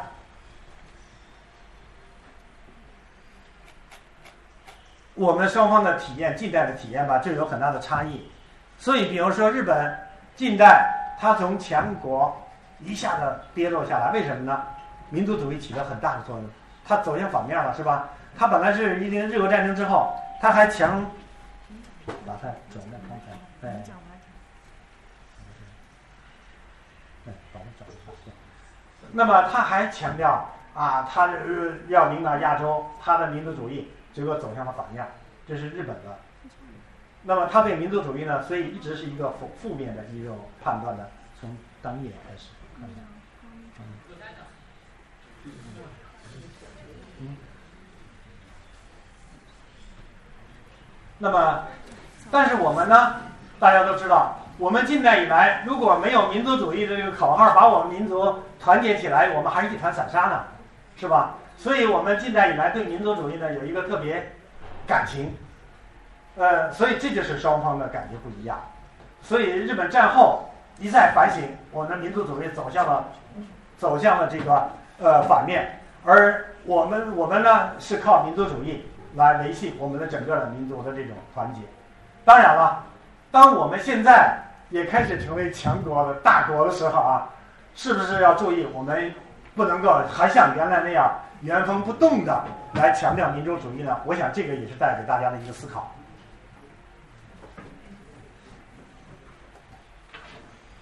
还有一个其实值得我们思考的，其实我们双方呢还有不一样。我们一九三一年，大家学历史知道，一九三一年到一九四五年，在中国历史上叫什么呀？抗日战争，对吧？我们的对手就是日本，我们和日本打。但是日本同样的时间，在日本不叫抗日战争啊，肯定不能叫抗日战争。而且日本这段时间他的对手也不是中国一家啊。如果一九三五三一年开始，呃，九一八事变那一段时间啊，开始和中国发生冲突了。不过那时候没有进入全面战争。三七年进入全面战争，好吧，那个时候是对中中国没错。到了四一年，就是到珍珠港事件发生之后，在日本讲他的对手是什么呢？是英美，要对英美作战，而且他把这个战争呢说成是什么呢？西方列强近代就欺负我们。现在又来了，所以我们要和西方作战，而且我们要带领西东方亚洲一起和西方作战。我们要建立一个大东亚的同盟，大东亚的共荣圈，这就是日本所谓宣传。他把这个分开了，所以在他这个概念里面，这个战争是不同阶段的。那么当然，现在看起来，前一个阶段对中国这个战争，现在日本的社会里面曾经有人做过调查，百分之七十左右。承认对中国的战争是错误的战争，是侵略性的战争，但是后面的这一段，四一年以后的这一段，百分之七十认为日本人是有道理的，还是西方的，还是西方的这个呃侵略我们了，所以我们要要大东亚的解放。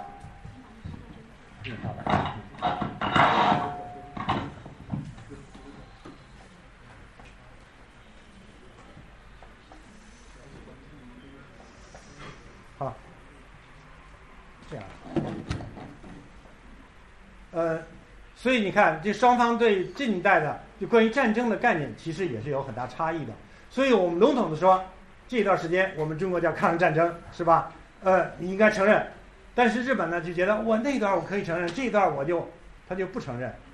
所以这是很多具体的问题。还有，我们双方的历史教育啊，也有很大的差异。我们可以看一看这个图啊。这个右边这个大的框框，这边呢是日本的日本史，讲什么呢？讲到中国历史的时候呢，上面红颜色的是讲中国的古代历史的人呢，设计多少呢？一百三十五个人，讲近代只讲了三十六个人。我们可以看一看右边这个是日本的世界史，讲中国古代的人呢也是二十二个。讲中国近代呢，也是呃少十一个，这个可以看出来什么呀？日本历史教育里面，古代怎么样多，近代的少。我们历史学有一个概念叫厚古薄今啊，古代厚，近呃这个近代的薄。我们大家知道，我们大家从学校里学了，我们当中学的学可历史可能差不多，古代一本，近代一本吧，是吧？差不多平平平均的，而且在日本上学呢。老师讲古代的时候，可能讲的那个讲了很多故事，讲占了很多时间。快到近代的时候，这个学期也快结束了，就大大家回家看书去吧。所以，应当说，古代要重视，近代要忽视。相反，我们中国呢，这个看上面三条红颜色，是我我选我选的一一本中我们中国这呃中国讲这个中国史啊，呃讲日本的古代的，只讲了三点。下面九条都是讲日本近代，这就是我们双方的差距啊。我们比较重视近代的问题，而日本是相对重视古代的问题，所以我们双方学生在对话的时候就发生了问题了。我们很难去在一个层面上去对话。再加上我说我们的现在刚才我说了，我们的家庭教育、社会教育也发生了变化。一九三七年出生的，呃，一九三七年当时六岁，就算懂一点的事儿的人。到今年已经八十七岁了，是吧？那是九一八事变的时候。那么一九四五年日本战败的时候，六岁的人现在已经七十三岁了。我们想一想，有多少人能够对战争有一个非常清醒的感情，包括感性的和理性的认识呢？很少了。我们在座的同同同学们，不用说你们了，你们的父母也没有经历过战争。也没有经历，我们都没有经历过战争，对吧？所以这个战争的概念，没有体呃没有战争体验的人是很难去理解的。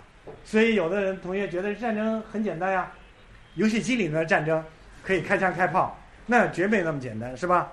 所以我想这个教育双方都面临同样的问题。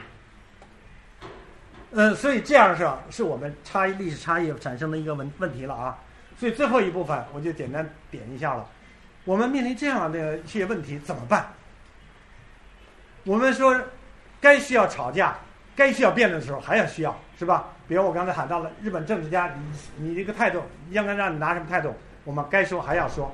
但是我们平常的交流，我们平常民众间、学者间、同学间、老师间，我们的交流怎么做？我想这可能是一个很大的问题。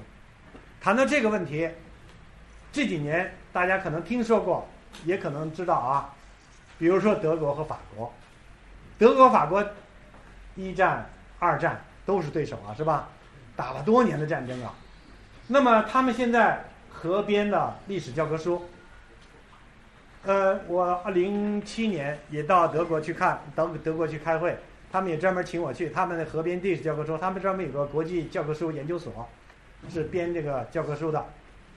哎呀，当时都觉得，呃，这样的经验呢，应该把它推广。当然，实际上，呃，我一会儿要谈到，其实我们东亚也在做这样的努力啊。呃，这就是他们编的个共同的历史教科书，从六六年开始，零七年，呃，零八年。每年出一本，现在三册已经都出全了。呃，所以国际社会呢很推崇，觉得德法做了一个很好的榜样。呃，包括德国和波兰也在做这样的事儿。呃，所以有的人也说了，说欧洲能做，亚洲不行，因为欧洲人啊有一个意识，就是欧洲人的的 identity，就是这个这个欧洲人，我是欧洲人的意识。亚洲人没有，亚洲人就是我是中国人，我是日本人，我是朝鲜人，啊，没没有这个我是亚洲人的意识。但是我到了德国以后吧，他们就跟我说，说你一个不要相信这个。他说其实我们在欧洲吧，我们也没有那么强的我是欧洲人的意识，但是为了欧盟的建立，我们要努力的让大家建立一个我是欧洲人的意识，我们要推崇这种意识。他说你们亚洲其实有很多。比我们有优势的地方啊，比如汉字的文化，比如儒学的文化，其实你们比我们多呀。他说你们完全可以利用你们的优势，这是欧洲人的一个想法了。那么，其实这种努力不仅是在德法之间。我去年开会呢，呃，见到了这两位，大家可以看看，中东的巴勒斯坦和以色列的两位学者，他们在编一本共同的书。历史书多不容易啊！你看这个这个下面这两边各自教各自是吧？这互不对对话，呃，那个背面呢，那个那个两人开始握手了。他们可真是不容易。他们说我们在编这本书的时候，不仅我们要和对方要辩论，其实我们自己这方说不定哪个不高兴的给你打你一枪就给你打死了，因为他国内那种极端力量也很强啊，所以。我觉得他们也是很不容易的。那么再回来，我们亚洲有没有这种基础呢？大家注意到没注意到？去年我们博鳌论坛的时候，胡锦涛有一个讲话，讲亚洲精神，就是意识到了，我们也应当不仅要想到我们是中国人、日本人、韩国人，我们要想想我们是亚洲。为什么？因为这个时代需要我们这样这样。其实我们亚洲的学者也在做这样的努力，呃，你看，这是中日韩各国学者之间在共同在进行的这种努力啊。特别是这一本，这是大家可能知道啊，零，我从零二年开始，我们中日韩三国的学者，呃，一块儿来编写一个东亚的历史。那么经过三年，到零五年呢出来了，就是这个，右边这个是繁体字版，是在香港出的了。那么。这个呢是第一次三国的学者坐在一起啊，编了一本共同的历史。但是这个书呢，开始编的时候也是很不容易，吵了很多架。但尽管这样还不理想，因为零五年出来以后啊，开始大家都挺高兴。后来有人发现说还有问题，因为这个书里里面呢，中国部分是中国学者写的，日本部分日本写写者写的。虽然你们讨论过、争论过，但是还是有点儿我没有超越啊。所以，为了针对这个，从零六年开始，我们这些人又做了一块儿，又在做第二本。第二本书呢，这回我们重新确定的题目，是真正的由超越站，能够争取站在三国的立场上，或者说站在中亚的角度上来观察历史的。现在正在编，今年马上吧，这个书在韩国可能出的快一点，因为它的周期快，它抓紧时间，五月份马上就要出来了。我们可能要稍微晚一点，晚一两个月吧。我希望这本书出来以后，能给给大家一个耳目一新的感觉啊！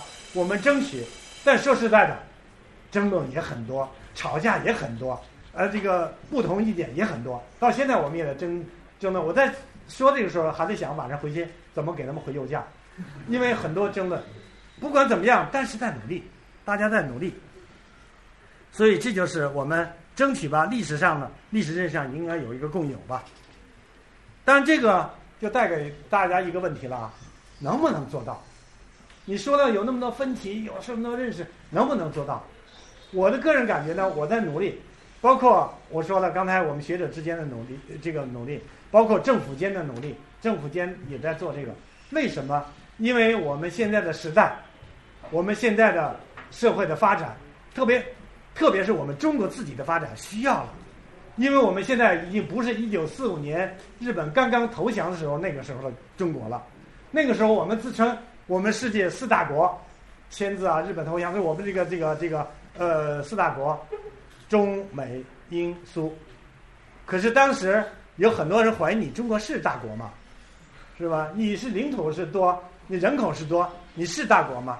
我们从蒋介石当时的一些做法上看来呢，还真是有很多弱国心理啊。弱国心态呀，表现的没有大国那种气度。但是六十多年之后的今天的中国，已经真应当说已经是大国了。我们应当有一个大国的心态，大国的胸怀，怎么办？在历史问题上，应当有一个超越，是吧？所以我就想，我们应当做到这一点。如果这个都做不到的话，还在这些问题上纠缠的话，别的问题更不不能解决了。所以我就想，在历史问题上，我们应当有。那么，何况我们还实际上我们还遇到了很多内类的问题，并不是我们人为的造成的这些问题。所以，这就是我们需要做的，我们的责任，我们的义务。当然，主要是对我觉得对我们来说啊，从事历史研究的学者来说呢，可能就更有这个责任。这也就是我们之所以要做这个共同研究，要跟大家讲这个的道理的这个呃这个这个基础了啊。当然，这个能不能得到大家的理解或者大家的呃支持？当然，可能也有很多问题啊。我就非常迫切的希望能够到这个场合能得到大家的一些批评意见。呃，当然呢，也也如果有鼓励也好啊。那么我就想在这种场合下，请大家来讨论，可能是一个很好的呃机会。呃，特别是我觉得呢，呃这样的问题呢，跳出这个圈子，我我们觉得我几年和我们同行交流的比较多。和学文科的同学们、学历史的同学交流的比较多，但是和学理工科的同学们交流的相对的少一点。但是我知道，在理工科的大学里面的讲演和这个完全不一样。我知道，呃，反应是非常活跃的，非常踊跃的。所以我也希望有还有时间吧，请大家跟大家大家互动吧，好吧？谢谢大家。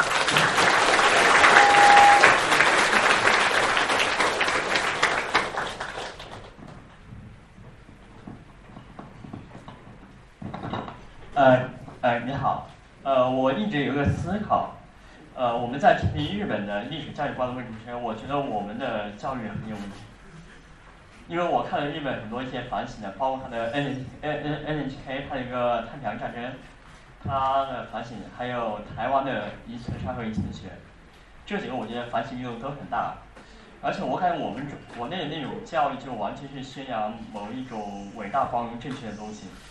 呃，再比如说，在日本那个华北呃那个华北治安战里面提到的，也像中国共产党这种打的其实死的人很少的，而台湾的史实也是这么认为。但是我们，而我们国家一直就说，呃，我们的所谓的光荣伟大正确是做着做了多少贡献。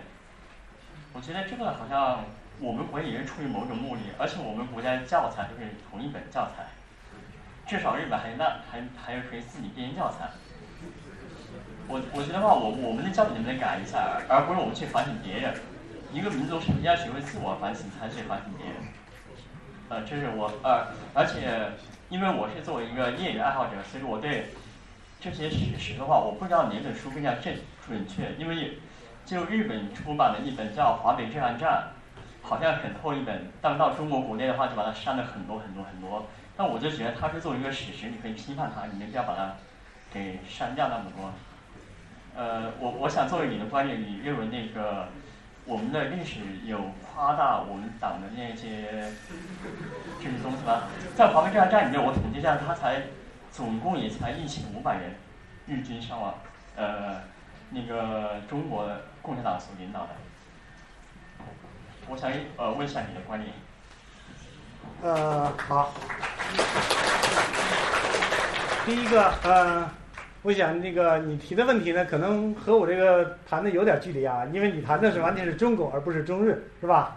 呃，但是呢，我想可以回答你这个问题。第一个，要想纠正一下了，其实我们现在的书的教科书的编写也不是国定的，我们现在也是省定制。其实我们现在的学校里面的书，这个教科书其实也有好多种。也是要在在呃在教育部的一个审定下可以通过的。其实中学的教科书已经不是一种啊，这是第一。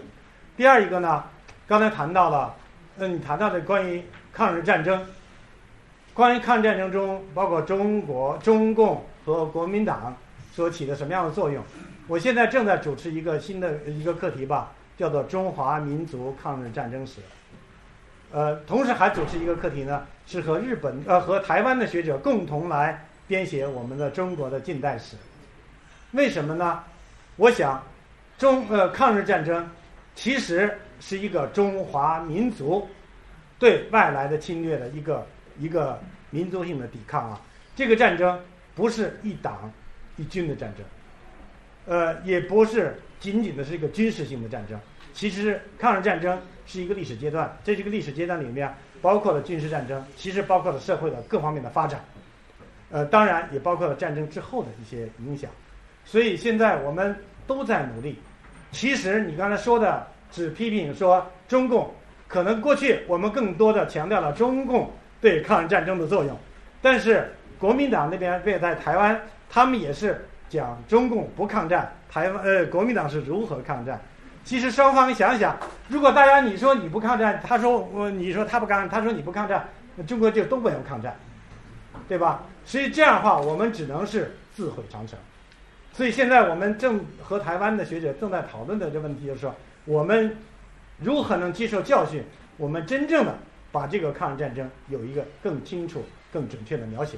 现在大家都在努力，我们不是一个追究谁的责任的问题，因为我现在需要追反省我们自己对一个历史观察的一个不准确。当然，这个我们的历史的观察的不准确，可能有各种各种各样客观条件的一种制约了。呃，再说呢，就是说，可能这种研究，严格来说啊，研究的成果，把它转换到教科书的编写中，有一个过程，这个过程可能比较长，可能大家看到的现在教科书还没有反映，其实在我们的研究过程中的很多成果都已经很大的变化了啊，但教科书里可能还没有反呃还没有变呃转化出来，可能这是一个问题，这个可能我们要推动推动啊，但实际上我自己也没有。也不是主持这个我这个教科书的编写的啊，当然我们可以给他们提出一些我们的建议来，啊，谢谢。好，老师您好，呃，其实我这个问题提出来，可能很多人会说我不爱国啊，但是我我我我还是要提一下这个问题，就是呃，我们知道就是您刚才也提到关于石原慎太郎的问题，就是现在在日本国内就是可能会有这种右翼势力的抬头这样一种趋势。然后就是包括石原，他最近好像也在想要组建新党，是吧？我觉得他这个政党肯定会是一个很右翼的这样一个政党。然后应该说，对于日本来说，是一种在战争之后的这样一种，呃呃，我觉得是一个很不好的这样一个事。然后呃，同时我又想到，我们中国是不是也会有这样的就是右翼势力抬头这样的趋势？我觉得。我觉得就是在每一个就是呃，它经济发展了，或者说呃国力强盛了之后，它是不是都会有一种这种呃对外侵略的这样一种一种一种想法呢？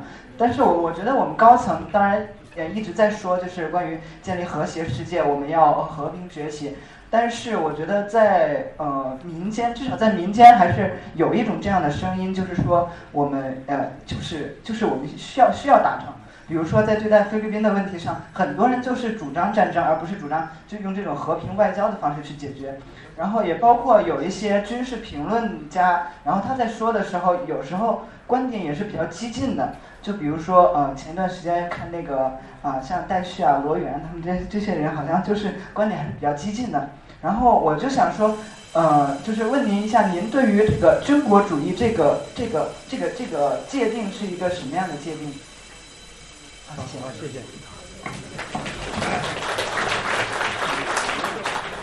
呃，你这个问题不存在爱国的问题，我觉得还是很爱国的呀。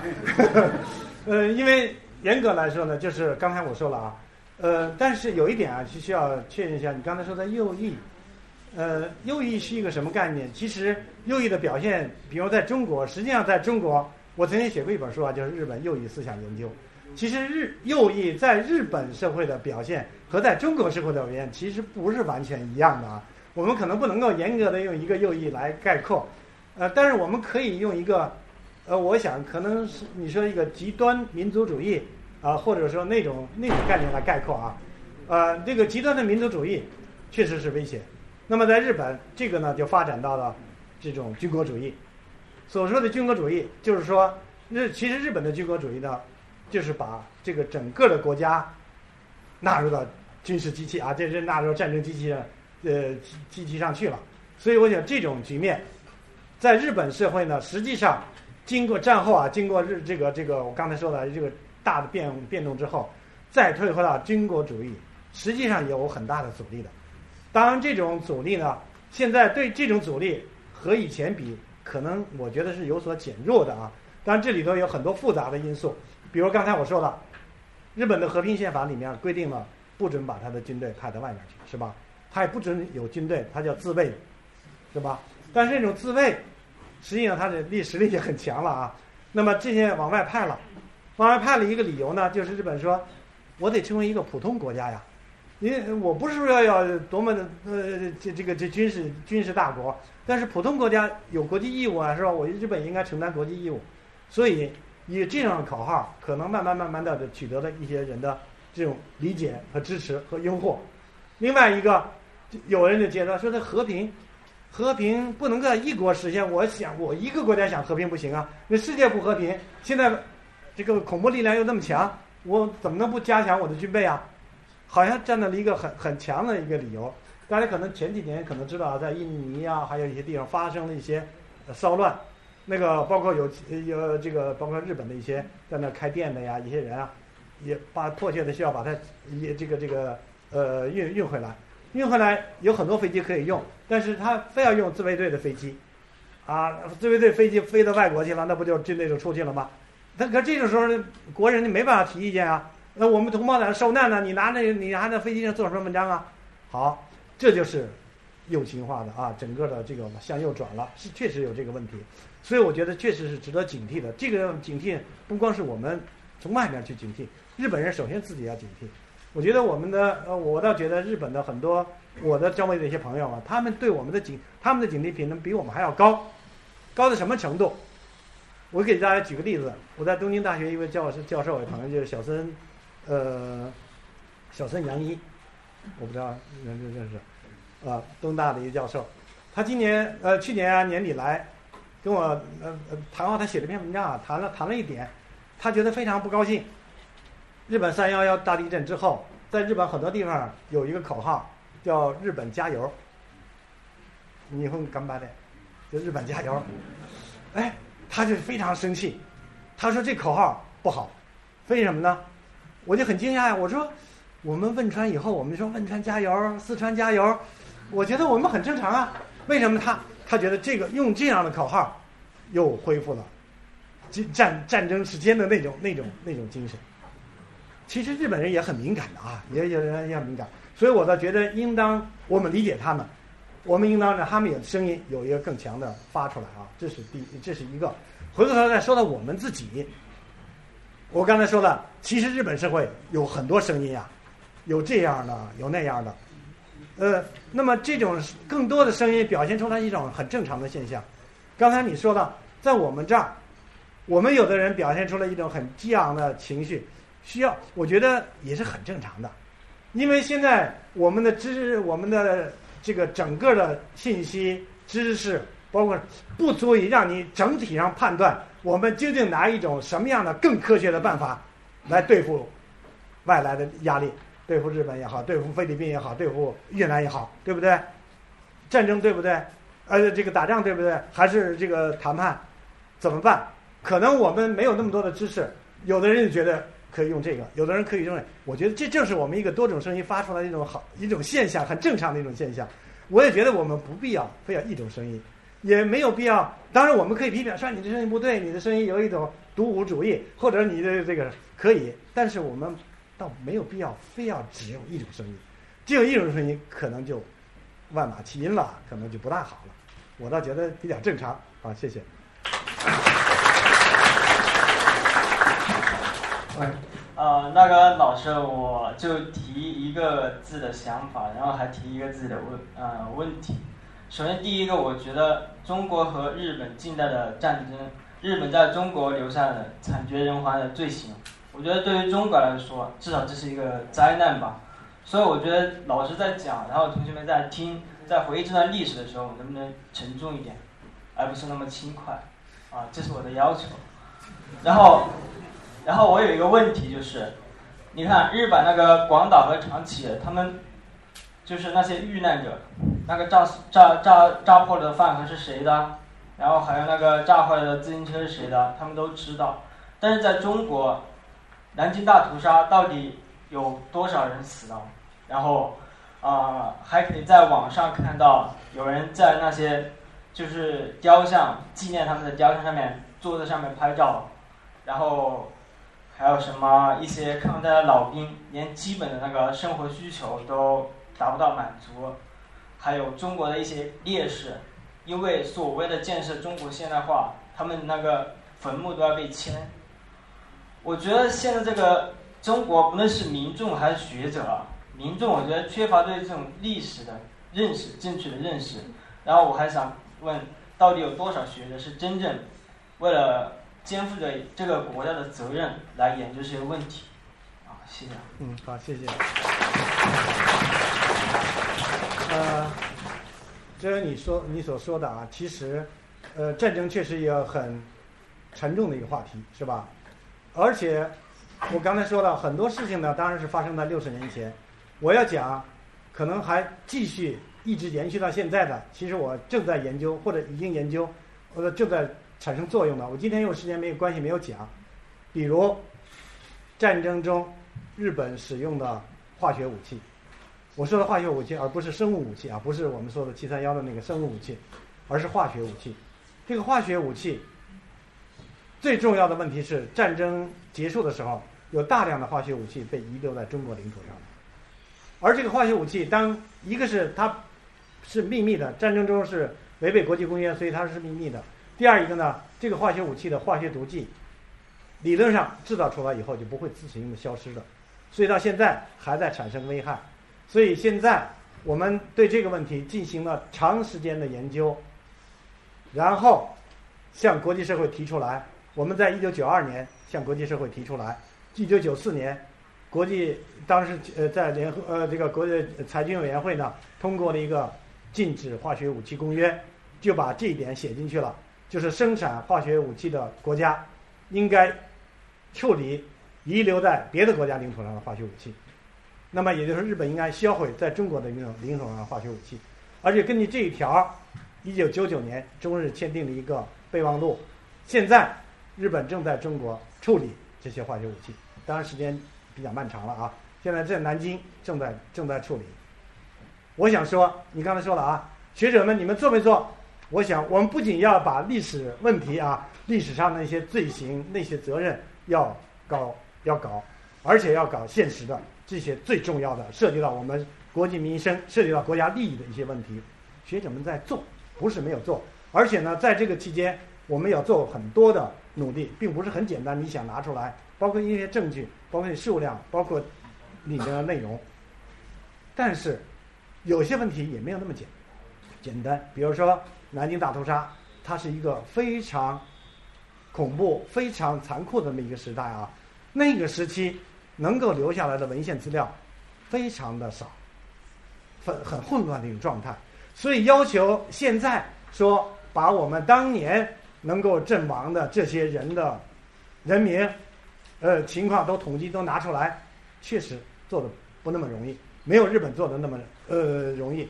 南宁的这个广岛长崎，它的死亡的人数，它相对它也有一个十四万加减一万，为什么？它也统计不准确，何况它的户籍制度比我们严格的多，对吧？但是所以，但是我们需要努力。刚才你说的那个问题很重要，就是说我们在对话的时候，我们确实需要拿出非常确凿的证据来，确凿的这种理理由来啊，来进行对话，而不是用一种空空洞洞的一种口号。过去我们曾经吃过这样的亏，我们曾经冒冒失失的，你说二十万，那好，我说三十万，你说三十万，我说四十万，越说的越多，好像敌人的罪行就越重，证据何在，对吧？不是你感情用事儿。当你把那个数量拿出来以后，你就会遇到一个人家质疑的问题。没有国际场合，你人家质疑我听不到。但是要当对面讨论，人家质疑，你就得回答人家，对吧？所以我想开放这个社会，包括国际化的一个社会，我们必须要有这样的努力。所以这也就是我们现在需要做的工作。所以现在我在想，我们在历史研究上需要这样的工作，在其他方面可能也都需要这样的工作。我们只有我们扎扎实实的啊，包括在各个方面的努努扎实的努力，可能才能才能适应这个我们今后国际走向国际化的一个我们中国的一个相应的一个地位。好，谢谢。老师您好，呃，我有一个同学在台湾读大学，他跟我说，台湾的年轻人呢，对日本有一种很奇怪的向往。这个不同于香港啊，我家离香港很近，我也去过香港。我发现香港仅仅仅是吸收了英国制度上的优势，还有他那种经济上自由放任的思想。但是台湾不同，台湾的年轻人呢，哦，我仅仅只是指年轻人，他们对日本至少在对待历史问题上显示出来的民族心理呢，没那么强烈。那么是否可以说他们被日本同化的程度很深很深？呃，还有就是。在面对中国大陆的崛起上，台湾和日本是有着共同的利益的。那我们在考虑两岸问题的时候，是否也要顾及中日关系、中美关系？呃，我这么说对吗？啊，谢谢。你大概是来自台湾是吧？我刚刚，我去年嗯到台湾的时候，刚刚看一个电影，呃，我不知道你看过没有，《赛德克巴莱》。哦。可能有的同学看过是吧？呃，这个电影呢，呃，据说啊，呃，台湾的年轻人一般的不大看自己生产的电影，但是那个《赛德克·巴莱》这个电影出来以后呢，其实还是观众很蛮多的啊。为什么呢？这个电影呢是描写的一个呃日本在占领台湾时期发生的一件事儿，大家可能听说过雾社事件啊，就是当年的呃台湾的土著。呃，如何遭到了日本的这种屠杀的？当然，这个很复杂的一个状况。呃，开始呢，日本占领了台湾的时候呢，也对土著呢实行了一种同化政策，包括呢也帮助他们办了学校，也提高他们的文化，但是还是一种很很激烈的一种民族的一种对抗吧，是吧？对立。所以我想这里头很复杂。确实，台湾和日本的关系。呃，比起大陆和日本的关系来说，可能相对来要复杂。加上日本毕竟在台湾的统治呢，时间有相对有比较长，影响也比较大，所以我想这可能是一个比较呃复杂的一个原因吧。呃，但是我觉得我和台湾的学者接接触呢，交流也是很多的啊。呃，我们也有很多很很共同的一些语言啊，共同的一些感触，呃，包括对日本的呃问题上。甚至包括现在啊，就是包括在钓鱼岛的问题上啊，我们也有很多很共同的这种想法，所以我想这个可能是我们慢慢去慢慢沟通的一种嗯需要做的，可能不是马上要求他呃大家的想法一致，呃换一句话，那换一个角度啊，其实在大陆大陆很大了，比如说在日本统治的地方和日本没有到过的地方，那么日本建立的。包括我们说满洲国啊那样的东北和别的地方，其实想法很多想法也有很多不一样的，也比较复杂的。所以我觉得这个呢，可能是我们需要我们说我们和日本人都需要，日本的民众、日本的学生都需要沟通，需要交流知识，何况我们之间了，是吧？我觉得我们需要一个共同的，呃，互相的交交流才才行。所以我想，我想这是一个很非常需要、迫切需要的。所以这样，刚才我说了，我们也和台湾的学者一起正在一起来编这个中国近代史嘛。当然，我想我们编的这个近近代史呢，恐怕不是像教科书似的，只要一种观点，你必须迎合我的观点，或者我要我要是呃同意了你的观点，而是我们第一步先把各自的观点亮出来，先把各自的认识写出来。我们先看一看对方的认识，我是不是能够接受，或者说他提供的一些东西，我是不是真正知道了。我觉得我们第一步交流非常重要，然后我们再来看一看我们这里的补充。所以我想，这个将来的和台湾的交流，可能是我们下一步需要特别需要做的一件事儿。我相信我们之间吧，呃，有有很多这个不一样的感触啊。但是我的感触呢，那个这个我到台湾的我的感触啊，连血浓于水这个感触还是很深的，很深的。呃，再加上我的亲人也在台湾生活，所以我觉得这种感受就更深刻。好，谢谢。